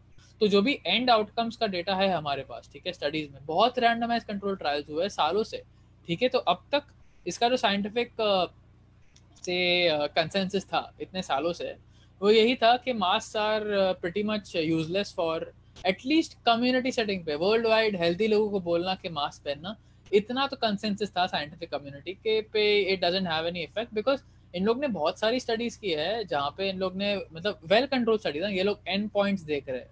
जैसे कि ये लोग देख रहे हैं कि ठीक है, ये लोग सिर्फ़ लोगों को रिपोर्ट करने नहीं बोलते। उससे काफ़ी बायस आ रहा था स्टडी में। बट ये लोग देख रहे हैं कि ठीक है, इनका लेबोरेटरी कंफर्म इन्फ्लुएंजा है कि नहीं है। तो इसमें बायस काफ़ी हटा दे रहा था क्योंकि आप एंड आउटकम को खुद इवेल्युएट कर रहे हो। आपको पेशेंट को ट्रस्ट करने की या जो ट्रायल में है आपके उसको ट्रस्ट करने की ज़रूरत नहीं है।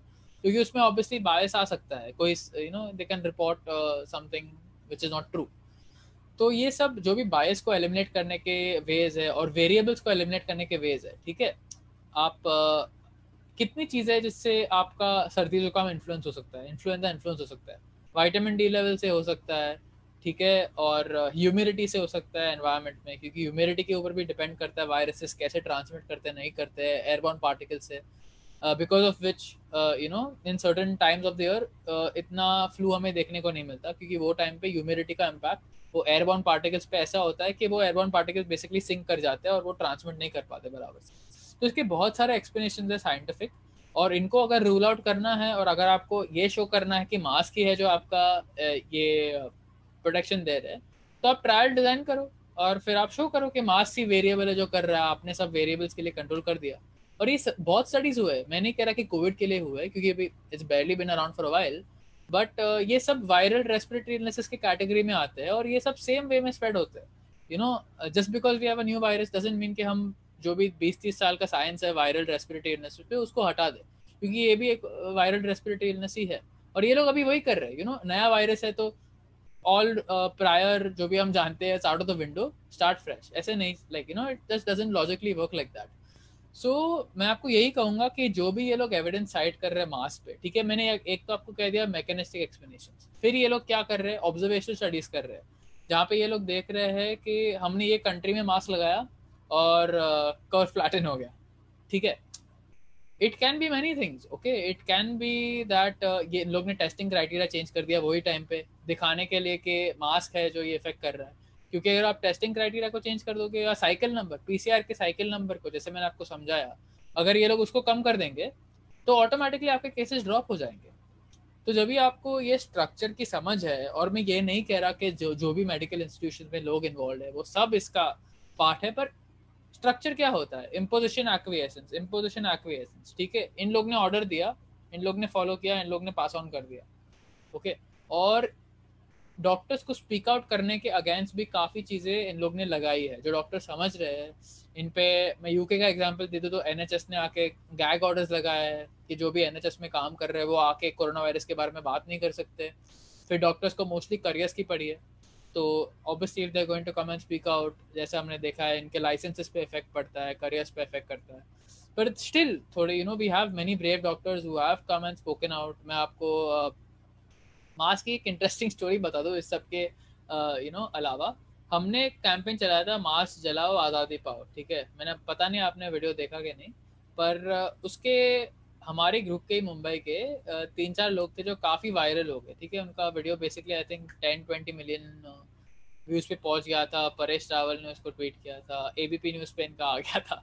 तो काफ़ी ब्लो अप हो गया था वो। हम लोग साथ में एक्चुअली रिकॉर्ड करने वाले थे, पर उन लोग ने बेसिकली दो दिन पहले कर दिया और इनका ब्लो अप हो गया। तो उसका काफ़ी पुशबैक आया और फिर हमने एक वीडियो बनाया basically explaining a position science में जा रहे थे। बेसिकली हम लोग गवर्नमेंट स्टेटमेंट्स को कोट कर रहे थे। ठीक है? अगर आप अभी अभी ओपन योर मिनिस्ट मैं व्यूअर्स को कहूँगा ministry of health and welfare की वेबसाइट पे जाओ अभी उसका एफ़ देखो बॉटम ऑफ़ द पेज में लाइव एफ़ है अभी, और ये लोग अभी तक कहते हैं कि हर लोग you know everyone doesn't need to wear a mask and don't waste your mask because it's needed for health care profession अभी तक ये लोग बोल रहे हैं। वर्ल्ड हेल्थ ऑर्गेनाइजेशन जो सब लोग मानते हैं कि okay World Health Organization is you know telling everyone to wear mask इन लोग के खुद के डॉक्यूमेंट आप जाके पढ़ोगे, ये लोग बोल रहे हैं कि जो मैं हाई क्वालिटी साइंटिफिक एविडेंस की बात कर रहा हूँ, ये लोग खुद एडमिट करते हैं ये लैकिंग है। पर ये लोग फिर ट्विस्ट करके बोलते हैं कि okay there is new emerging evidence आप ये न्यू इमर्जिंग एविडेंस देखने जाओगे तो बेसिकली ऑब्जर्वेशन स्टडीज़ ही देख रहे हैं तो जब भी आपको कुछ यू नो लेजिस्लेशन पास करना होता है या लॉ पास करना होता है, उसके लिए आपको रैंडमाइज कंट्रोल ट्रायल की ज़रूरत है। क्योंकि अगर आपके वेरिएबल्स कंट्रोल नहीं है तो आप उसके बेसिस पे कुछ मैंडेट नहीं कर कर सकते। तो जब भी पॉलिसी लेवल के डिसीज़न होते हैं ये ब्यूरोक्रेट्स को भी पता है कि मतलब they need high quality scientific evidence सिर्फ़ कुछ ऑब्ज़र्व करने से ये लोग पॉलिसी लेवल पे स्टेट यू नो लेजिस्लेशन बना नहीं सकते। पर अभी एग्जैक्टली exactly यही हो रहा है। ये लोग बेसिकली uh, क्या बोल रहे हैं आपको कि इधर मास्क खांसने से रोक जाता है या फिर इन लोग ने कंट्री में मास्क लगाया और फिर कर्व फ्लैटन हो गया। और उसमें भी ये लोग इग्नोर करते हैं। ऐसी बहुत सारी कंट्रीज़ है जहाँ पे इनके एजम्पन ट्रू नहीं होते। कंट्रीज़ ने मास्क मैंडेट किए पर कुछ हुआ नहीं। कंट्रीज़ ने लॉकडाउन किए तो भी केसेस बढ़ते गए। तो जो भी कॉन्ट्रेक्टरी एविडेंस है, उसको सब इग्नोर करके जस्ट चेरी पिक कर रहे हैं अपना डेटा इसको चेरी पिकिंग बोलते हैं, जहाँ पे आपने खुद का अजम्पन बना लिया और फिर आप सिर्फ़ उसी एविडेंस को देखते हो जो आपके अजम्पन से कंफर्म करता है और बाकी सब इग्नोर कर दो so this is what they're doing तो ये मेरा मास्क पे अगर किसी को एक्चुअली जानना है, मैंने कुछ पॉइंट्स दे दिए, पर अगर इन डेप्थ आपको वीडियो देखना है, हम स्टडीज़ के you know we reference all the studies और जो भी गवर्नमेंट के स्टेटमेंट्स है और यू you नो know, तो इस मास्क के वीडियो के बाद हमें एक्चुअली इंडियन एक्सप्रेस कांटेक्ट किया था एक इंटरव्यू करने के लिए। तो उसमें हमने उनको ये पूरा जो तेरह चौदह मिनट का वीडियो है वो भेजा था। पर उसमें से एज यूजल मीडिया आउटलेट जो मैनिपुलेट करते आधा मिनट का लिया उन्होंने और पूरा मतलब ट्विस्ट करके उसको बता दिया। तो अगर आपको यू नो मास पे अपना हमारा पूरा रिसर्च जानना है तो आउट से गो वॉच दैट वीडियो उसमें हमने सब बेसिकली इन डेप्थ समझाया।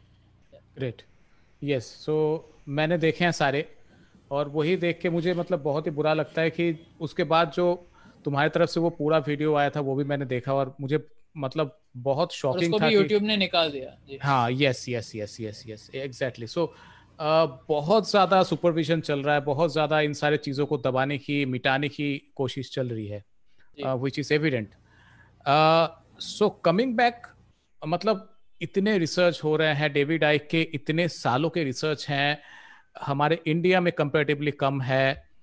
तो जब हम कॉन्स्पिरेसी रिसर्चर के बात करते हैं, कहीं ना कहीं मुझे लगता है कि लोगों का जो ट्रस्ट फैक्टर है on the on this kind of researchers जो ऐसे चीज़ों को बाहर लाने की कोशिश करते हैं सबके सामने, कहीं ना कहीं कम लगता है।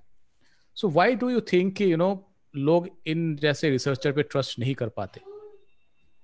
मेन एक एक वर्ड में आंसर दे दो तो education system okay but I elaborate but in short हमारा जो एजुकेशन uh, सिस्टम भी बोलना मुझे इंसल्टिंग लगता है क्योंकि एक्चुअली बेसिकली माइंड कंट्रोल का ये सिस्टम है जहाँ पे ये लोग बेसिकली स्कूल्स में और जो भी इनके फॉर्मलाइज एजुकेशन के मीन्स होते हैं उसमें बच्चों को सिखाया जाता है कि truth always comes from authority and obedience the virtue you know आपके जो एल्डर्स या अथॉरिटी में बोल रहे हैं, उन उन पे विश्वास रखना वर्च्यू है। ऐसे बहुत सारी चीज़ें अजम्पन्स यू नो बच्चों को सिखाई जाती है कम से कम उम्र से, और ये साल और साल पे साल रिपीट करते जाते हैं ये लोग। और उसको बेसिकली इंस्टीट्यूशनलाइज करके बच्चों के दिमाग में बैठाया जाता है कि जो सच है, वो अथॉरिटी से या स्टेट से आता है, और हमें स्टेट पे यू नो स्टेट बेसिकली हमारे टीचर के जैसा है। तो यही होता है क्लासरूम में। लोग, बच्चों को लगता है कि हाँ टीचर नहीं होगी तो पूरा केयस रहेगा क्लासरूम में। ठीक है? तो यही बच्चे बेसिकली जब बड़े होते हैं तो जो टीचर का रोल है वो स्टेट पे प्रोजेक्ट कर देते हैं कि अगर स्टेट नहीं रहेगी तो पूरी तरीके से केयस हो जाएगा। तो ये मतलब एजुकेशन सिस्टम पे मेरे बहुत व्यूज़ है और मैं अप्रिशिएट करता हूँ जो भी home schooling unschooling you know पे फोकस दे रहे हैं और अपने बच्चों को जो ट्रू नॉलेज है I would say I wouldn't even say different knowledge but मेरे हिसाब से कुछ चीज़ें हैं हमारे लाइफ में जो ऑब्जेक्टिवली ट्रू है। इसके बिलीफ की हमें ज़रूरत नहीं पड़ती। जैसे कि राइट्स का मुद्दा है या फ्रीडम का मुद्दा है, ये हम एम्पेरिकली समझ सकते हैं अपने खुद की डिडक्टिव रीजनिंग यूज़ करके। हम no one needs to tell us this, it's not a belief, okay? It's something that exists objectively in nature so at least अगर हम बच्चों को फंडामेंटल सिखाए, और फिर अगर उन्हें जाके कुछ स्पेशलाइज करना है चीज़ में तो of course free to do but at least मेरा एक पर्सनल बिलीफ है कि बच्चों की फॉर्मेटिव ईयर्स में जितना उन्हें स्कूल से दूर रखा जाए और जितना यू you नो know, हम लोग जो इन बातों को समझते हैं हम उन्हें यू नो उनके ही बेसिस पे उनके ही लर्निंग पे उनको क्या सीखना है उसके बेसिस पे अगर हम उन्हें चीज़ें फ़ीड करें और सब यू नो साइड्स की स्टोरी बताएँ। ऐसा नहीं है कि स्कूल में क्या सिखाया जाता है क्लाइमेट चेंज है इस पर यही कंसेंसस है। इस पर अगर आप डिफर करते हो तो मैंने ऐसे बहुत स्टोरी सुने हैं जहाँ पे टीचर को भी पता है कि कुछ पॉइंट डिस्प्यूटेड है ओके और स्टूडेंट को भी पता है।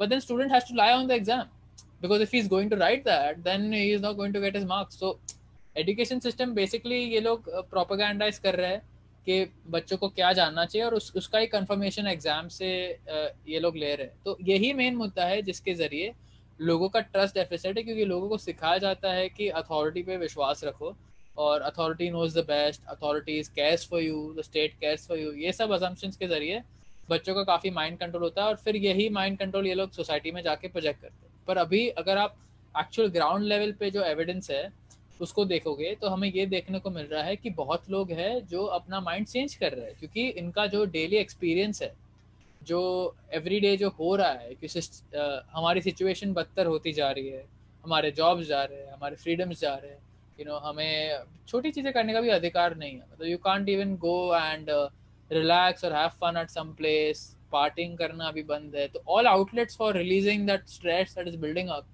they have shut down they try to shut down you know पूरी तरीके से बंद नहीं कर सकते। जिनको करना है वो तो obviously they find ways and means to go out and relax but इन लोग ने सिस्टमेटिकली इनको बेसिकली बंद किया है तो इस जो लोगों का डेली एक्सपीरियंस है वो भी मैचअप कर रहा है, जो हम कंस्पिरेसी रिसर्चर्स बोल रहे हैं सालों से। इसलिए अभी आप देखोगे तो डेविड का यूट्यूब चैनल बैन होने के बावजूद भी उसका जो इंटरेस्ट है उसके वर्क में वो काफ़ी एक्सप्लोर हुआ है। यू नो और all around the world protest हो रहे हैं। जर्मनी में दो यू नो दो मिलियन लोगों का प्रोटेस्ट हुआ था और ज़्यादा some people say it was more UK में अभी मेजर प्रोटेस्ट हुए थे। अभी ट्वेंटी सेवन पे बहुत बड़ा प्रोटेस्ट होने वाला है। इंडिया में हम लोग प्रोटेस्ट प्लान कर रहे हैं सेकेंड अक्टूबर को। तो यू नो मूवमेंट बढ़ रहा है। पीछे से there are people are starting to understand but ये स्टिल यही है कि देखो, ये सोशल इंजीनियर जिनको बोलते हैं, जो बेसिकली थॉट कंट्रोल करते हैं हमारा परसेप्शन कंट्रोल इनके लिए मोस्ट इंपॉर्टेंट चीज़ है। बिकॉज़ ये लोग समझते हैं जो इनकी एंशंट साइकोलॉजिस्ट है ये लोग, और ये लोग अकल्ट साइंटिस्ट की बहुत नॉलेज रखते हैं। तो इन्हें पता है कि अगर ये पॉपुलेशन का परसेप्शन कंट्रोल करेंगे इन्फॉर्मेशन के ज़रिए, वो परसेप्शन इनका एक्शन डिसाइड करेगा। ओके फॉर एग्ज़ाम्पल अगर आप मानते हो कि मास आर यूजलेस और वो परसेप्शन कैसे चेंज होता है। मैंने आपको इन्फॉर्मेशन दिया, आपने जाके रिसर्च किया, और you came to on conclusion के ये मास मेरे लिए यू नो यूजलेस है और मेरे लिए रिस्क भी पता कर सकता है. It can harm my health also so that will change your action right अगर आप उसमें मानते हो तो आप मास्क को नहीं पहनना चाहोगे. और आप उसका विरोध करना चाहोगे अगर आपको फोर्सफुली पहनाया जा रहा है. तो इन लोग ने इसीलिए एजुकेशन सिस्टम को इतना मोनोपलाइज करने की कोशिश की और मैं ये इंपॉर्टेंट पॉइंट भी जोड़ दूँ कि बिल गेट्स जैसे लोग एजुकेशन में भी काफ़ी इन्वॉल्व है. बिल गेट्स ने बहुत यूनिवर्सिटीज़ को फंडिंग दी है. कॉमन कोर एजुकेशन को फंड किया अमेरिका में. इनके जो मित्र है यहाँ पे नंदन नीलेकानी ये भी रॉकफेलर फाउंडेशन और गेट्स फाउंडेशन के साथ अभी एजुकेशन स्टार्टअप लॉन्च कर रहे हैं ओके okay? जो इंडिया में बेसिकली डिजिटल लर्निंग प्रोवाइड करेगा। तो इनको यू you नो know, इतना ये लोग फोकस देते हैं क्योंकि वो बहुत ही इंपॉर्टेंट है। अगर लोगों का जो इन्फॉर्मेशन जा रहा है ओके okay, वो उन लोग ने कंट्रोल कर दिया ये लोग हमारा लिटरली एक्सपीरियंस डिक्टेट करेंगे।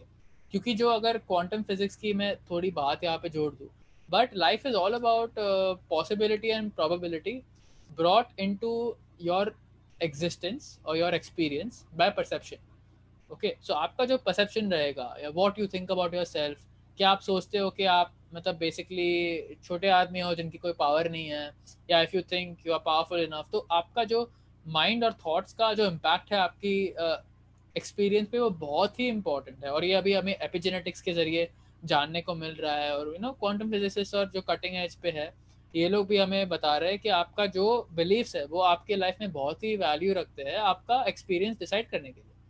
और ये मैंने भी देखा है क्योंकि जब मैं अपने बबल में जी रहा था पाँच साल के पहले, मेरा एक्सपीरियंस पूरी तरीके से अलग था। और एक बार मेरा बबल आके बर्स्ट हो गया, मैं इतने इन्फॉर्मेशन के साथ इंटरेक्ट करने लगा ओपन अप करने लगा कि उसने ही इलेक्ट्रोमैग्नेटिक मेरे लाइफ में अट्रैक्ट किया कैसे लोग आ रहे हैं, कैसे एक्सपीरियंस आ रहे हैं, पूरा चेंज हो गया। और ये सब पावर रखते हैं कि आप जितना अपना परसेप्शन ट्रूथ से अलाइन करोगे, उतनी ही आपकी लाइफ और राइचस और प्योर होती जाएगी। तो मेरा बेसिक कहना यही है कि परसेप्शन कंट्रोल इनके लिए बहुत इंपॉर्टेंट है। और इसीलिए अभी हम देख रहे हैं कि सोशल मीडिया जाइंट्स पे भी इतना कंट्रोल कर रही है लोग। न्यूज़ एजेंसीज तो पूरी तरीके से कंट्रोल है इनसे और मेरा पर्सनल एक्सपीरियंस भी हो गया है और जो भी मैंने बिलीव किया था वो फिर से वैलिड हो गया पर्सनल एक्सपीरियंस से भी मेरा कि ये लोग बेसिकली सच को छुपाने के लिए यू you नो know, जो भी पैसा देगा उनको या जो भी इनका न्यूज़ uh, एजेंसी का जो हायराकी है जैसे अभी हम पता है कि अंबानी पूरे न्यूज़ एटीन को कंट्रोल करता है ठीक है? तो उसमें कितनी सारी चैनल्स आ जाती है अंदर और इन्होंने पूरी तरीके से मीडिया को एजुकेशन सिस्टम को और अभी सोशल मीडिया को, ठीक है? सोशल मीडिया हमारा लास्ट ऑल्टरनेटिव बचा था, जिसके ज़रिए हम लोगों को पहुँच सके और अपने व्यूज़ सामने रख सके। पर उन पे भी इतना अटैक हो रहा है। मेरी बात देख लो, जब मेरा मास्क का वीडियो हटा था, मेरे literally I think three and half thousand subscribers थे। उतने कम लेवल के सब्सक्राइबर्स के वीडियो को हटाना it's a sign of panic I would think it's a sign of panic because इतने छोटे लेवल पे क्या हो रहा है? मतलब I am barely speaking to three and half thousand people उसको अगर लोग शेयर करेंगे तो ten twenty thousand people max you know so it shows के ये लोग फालतू का सेंसर नहीं कर रहे। इनको पता है कि इन्फॉर्मेशन का क्या इम्पैक्ट है, और अगर राइट right इन्फॉर्मेशन लोगों के पास पहुंचेगी तो इनके एजेंडाज फेल हो सकते हैं, और इसके लिए ये लोग सेंसर कर रहे हैं। और अभी जो लोग हैं, वो दो ट्रेजेक्ट्री में जा रहे हैं। एक टाइप के लोग हैं जो सिस्टम में डीपर और डीपर घुसे जा रहे हैं। और बेसिकली इनके जो टॉकिंग पॉइंट्स है या बिलीफ सिस्टम है उनको पूरी तरीके से अडॉप्ट कर। और एक साइड पे लोग हैं जो बेसिकली क्वेश्चन कर रहे हैं क्योंकि इनके लाइफ के एक्सपीरियंसेस जो अथॉरिटीज बता रहे हैं उससे लाइन अप नहीं हो रहे। और वो पूरी तरीके से बेसिकली अलग पाथ पे जा रहे हैं। तो यही हम डिवाइड देख रहे हैं और इसलिए हम अभी इतना डिवाइड देख रहे हैं फैमिलीज़ में। आप देख लो ये इश्यूज़ पे कितना डिविजन हो रहा है। मास्क पहन रहे हो नहीं पहन रहे हो? यू you नो know, कितने इश्यूज़ है अभी जो जो भी मतलब आपके व्यूज़ है कोविड पे या उसके कितना डिविजन हो रहा है बेसिकली तो ये सब फ़िल्टर आउट करने के लिए है कि आपकी ट्राइब क्या होगी और आपके परसेप्शन और आपके बेसिकली बिलीव्स के बेसिस पे आप अपनी ट्राइब अट्रैक्ट करोगे क्योंकि ये वेज बढ़ रहा है। सोसाइटी में डिवीज़न का वेज है ना। एक साइड पे है जो लोग पूरी तरीके से सिस्टम में विश्वास रखते हैं और उनके परसेप्शन को पैरट करते हैं अपने परसेप्शन मान के वो भी। और एक साइड पे जो लोग बेसिकली uh, मैं ये नहीं कहूँगा कि you know everyone thinking alternatively is right but at least उन्होंने इतना सेल्फ रिस्पेक्ट तो है कि अपने खुद के परसेप्शन अपने थ्रू पास कर रहे हैं ना कि मतलब अथॉरिटी में आके किसी ने कह दिया और उसको मान लिया। तो जितने लोग ये जितने इवेंट्स ये बुरे होते जाएँगे ठीक है मैं आपको कह दूँ तो इन्होंने फ्यूचर में फ़ूड शॉर्टेजेस प्लान किए हैं। मैं डराना नहीं चाहता लोगों को बट मेरी रिसर्च से जो भी है मैं कह रहा हूँ कि ये लोग फ्यूचर में सेकेंड वेव लाना चाहते हैं। उससे बेसिकली जितना भी मतलब अभी कैपिटल uh, स्ट्रक्चर है और एम्प्लॉयमेंट है उसकी धजिया उड़ने वाली है जितना भी बचा था उतना। लोन्स डिफ़ॉल्ट होने वाले हैं बहुत बैंकिंग सिस्टम में बहुत इश्यूज़ आने वाले हैं फ़ूड क्राइसिस आने वाली है। ये लोग बेसिकली यू नो फ़ूड के जो सप्लाई चेन है, वो बेसिकली क्लॉग अप हो जाएगी क्योंकि अगर ये लोग सेकेंड वेव लाते हैं तो फिर से बेसिकली यू नो फ़ूड तो रहेगा, पर उसको लाने के लिए मतलब अगर लोग नहीं जाएँगे तो कैसे चलेगा? अगर ये लोग मीट सेंटर्स या फार्म्स पे जाके टेस्टिंग करते हैं और उसके बेसिस पे लोगों को रोकते हैं खाना उगाने से या you know to be involve in business तो उससे कितना इम्पैक्ट पड़ेगा फ़ूड सप्लाई पे? तो ये सब प्लान है और आईसेज uh, फार्मर करके यूट्यूब पे चैनल है उसने फ़ूड के टॉपिक पे बहुत ही डिटेल में लिखा है और ये लोग सब मतलब these are hundred one fifty year old plants कि इन लोग को पूरी तरीके से सिंथेटिक फ़ूड सप्लाई लानी है पॉपुलेशन में और genetically modified you know seeds और ये सब। ये सब इनका बहुत लंबा एजेंडा है जो अभी हम ऐसे पॉइंट पे है जहाँ पे हम इम्प्लीमेंट होते देख रहे हैं क्योंकि इनके एजेंडा के हम टाइमलाइन पे आ गए जहाँ पे इन लोग ये पुश करना चाहते हैं हम पे। तो यस जितने आपका क्वेश्चन आंसर करने के लिए, जितने इवेंट्स वर्स होते जाएँगे, उतने ही ज़्यादा आप लोग देखोगे जो इन चीज़ों के बारे में थोड़ा और क्रिटिकली सोचना सीखेंगे। पर अभी तक लोग क्यों नहीं कर रहे? इतने क्योंकि जो मैंने फैक्टर्स आपको समझाए परसेप्शन कंट्रोल जो इनको बचपन से सिखाया जाता है पीयर प्रेशर ये सब चीज़ें हैं जो इनको बेसिकली बाहर जाने से रोकती है। क्योंकि अगर ये स्टेप आउट करेंगे तो लोगों में fear of what other people think is very important लोग ये नहीं सोचते कि, ठीक है, मैं अपना ओपिनियन चेंज कर दूँ तो प्राइम मिनिस्टर क्या सोचेगा? सीएम क्या सोचेगा? लोग ये सोचते हैं, मेरी माँ क्या सोचेगी? No what my friends think about me और वो फियर रहता है कि आप अकेले छोड़ दिए जाओगे विल बी ऑस्ट्रेसाइज पर मैं ऐसे लोगों को इतना ही कहना चाहूँगा कि there a growing community of people जिनको इन बातों की समझ है और जो आपके लिए रहेंगे in case you know you get ostracized और isolated from people who don't understand what is going on right?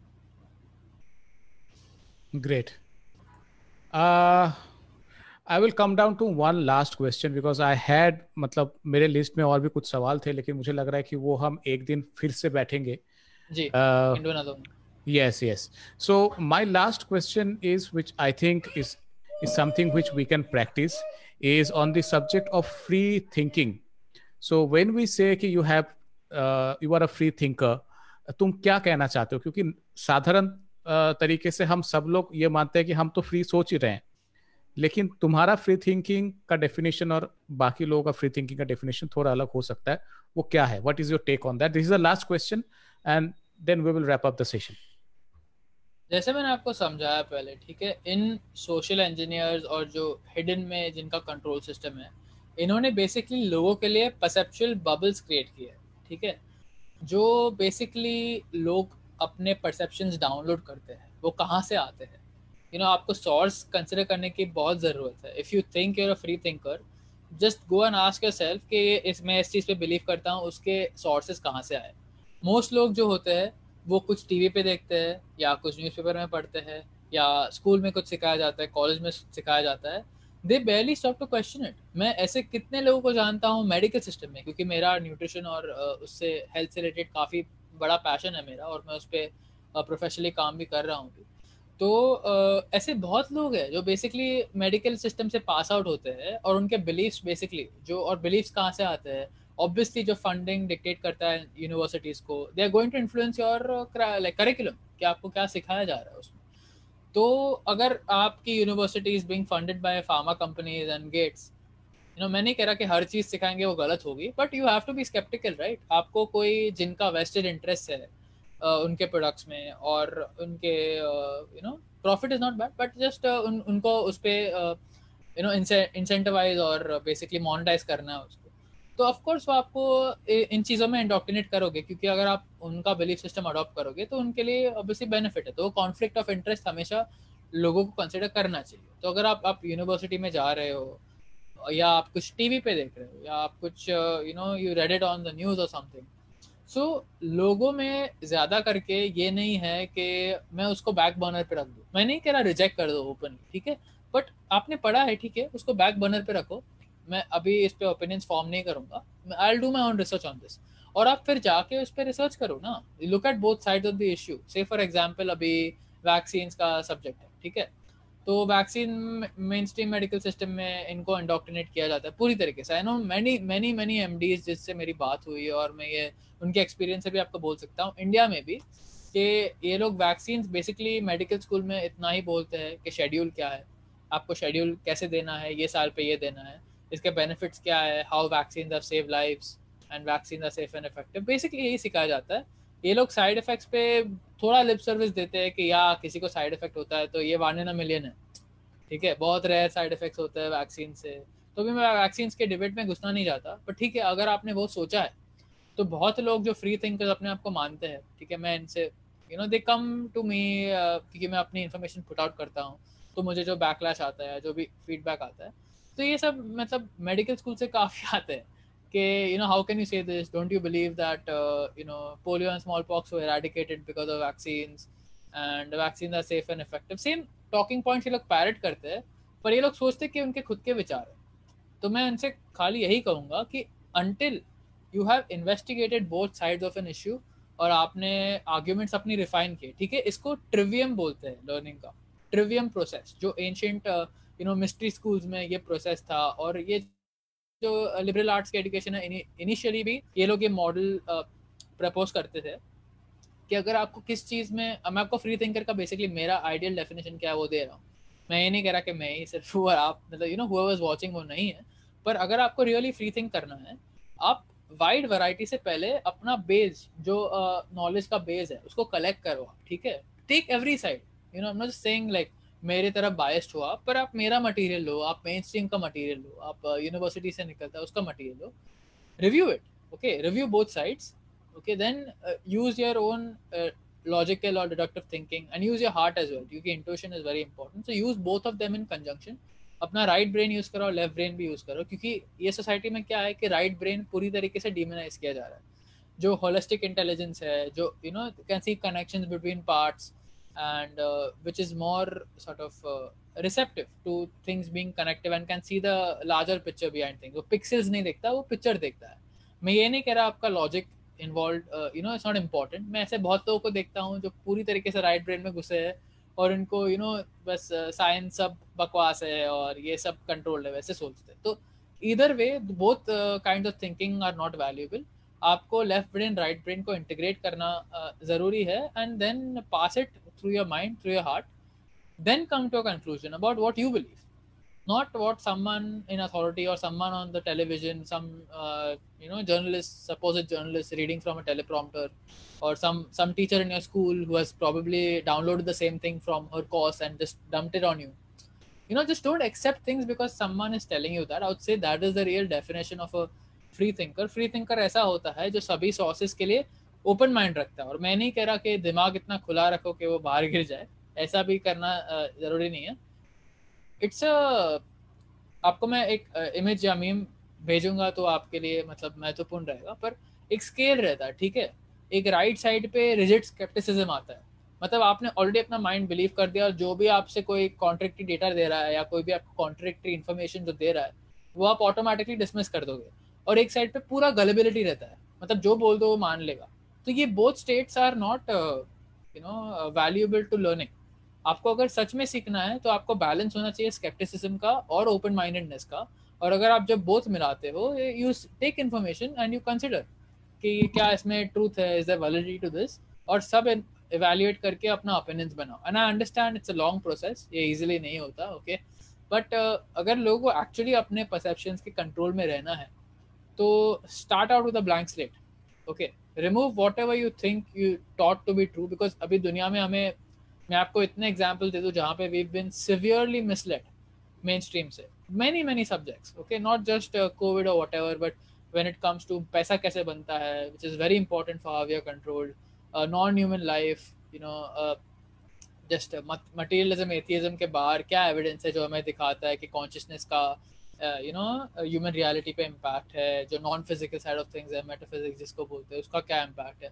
बहुत सारी एरियाज़ है जिसमें हमें मिसलीड किया गया है। तो मैं इतना ही कहूँगा कि हमें अभी ये पॉइंट पे बहुत इंपॉर्टेंट है कि हम आरटी का ये जो स्लोगन है R T Russian Russia Today उसका स्लोगन है क्वेश्चन मोर ठीक है? तो इसका question more is not enough in today's time we need to question everything because that is the only way कि हम सच में अपने परसेप्शन पे कंट्रोल ले पाएँगे और जो हमें मनोपरेट करना चाहते हैं, हम उनके यू नो चंगुल से बाहर निकल पाएँगे। और ऐसा भी हो सकता है कि आप उनसे कुछ चीज़ों के बारे में अग्री करते हो और कुछ चीज़ों के बारे में डिसअग्री करते हो पर एटलीस्ट आप वो प्रोसेस से गए हो, अगर you are true to yourself ठीक है? आपको you need to be honest yourself at least if not to anyone else कि आपने सच में वो किया है और फिर आप अपने कंक्लूजन पे आए हो, वो होता है असली free thinker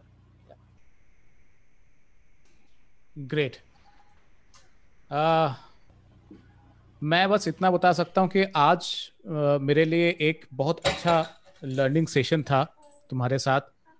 And I can promise to our followers और listeners who are listening today and will listen to this session later we have to sit again. We have to find out many more subjects on which we can discuss. Uh, ये uh, एक बार करने वाली बात नहीं है क्योंकि जो दूसरे तरफ़ वाले प्लान करके आ रहे हैं according to you they are planning this for hundred and fifty years और maybe more than that so मुझे नहीं लगता हम एक दो बार बैठेंगे तो ये कुछ हम कर पाएँगे। We need to get together and we need to come again and again to make others you know aware of what is happening and what is actually free thinking is all about you had great session with you today you have been talking for last one and half years thank you so much for that uh, uh, I mean, मैं सोच सकता हूँ कि what kind of research you have been doing for last three, four, five years. I mean, it's it's great that uh, you are doing this at at this age and you are awareing people with such great information and subjects and knowledge. This is extremely important. This is extremely important. Thank you so much for what all you are doing. And uh, uh, uh, a request to all our listeners uh, who are listening today and will listen to this session later is that uh, uh, हम लोग जब हमारे life से गुजरते हैं तो काफ़ी सारे इंफॉर्मेशन नॉलेज हम इनपुट करते हैं। और आज जिस विषय में मुझे लग रहा है कि हमें सोचना चाहिए हमें हर एक चीज़ को इंट्रोस्पेक्ट करना चाहिए हर एक चीज़ पे सवाल उठाना चाहिए। हमारे सामने जो भी रखा जा रहा है उसको रेडिली एक्सेप्ट नहीं करना चाहिए। I think that is one very important thing that I learn today and I hope all our listeners have have gone through बहुत सारे इंफॉर्मेशन आया है आज के इस चर्चे से। बहुत सारे ऐसे नाम आए हैं ऐसे रिसर्च के नाम आए हैं लोगों के नाम आए हैं। आई थिंक माई सेल्फ मैं खुद इस वीडियो को या इस ऑडियो को मैं दो तीन बार और सुनूँगा।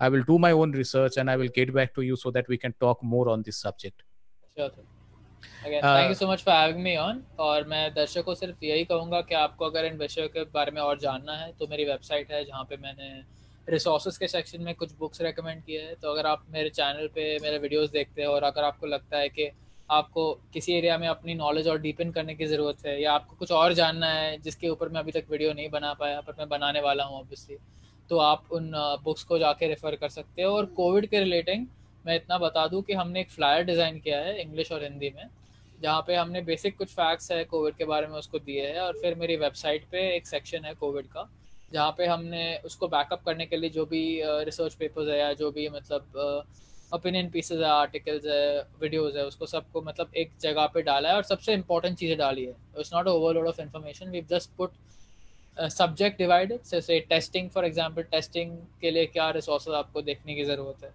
देन से केसेस और डेथ्स सर्टिफिकेट्स उस पर हमने डाला है सोल्यूशंस पे डाला है कि बहुत लोग बोलते हैं कि हम सिर्फ़ प्रॉब्लम्स के बारे में बात करते हैं, पर सोल्यूशंस के बारे में बात नहीं करते।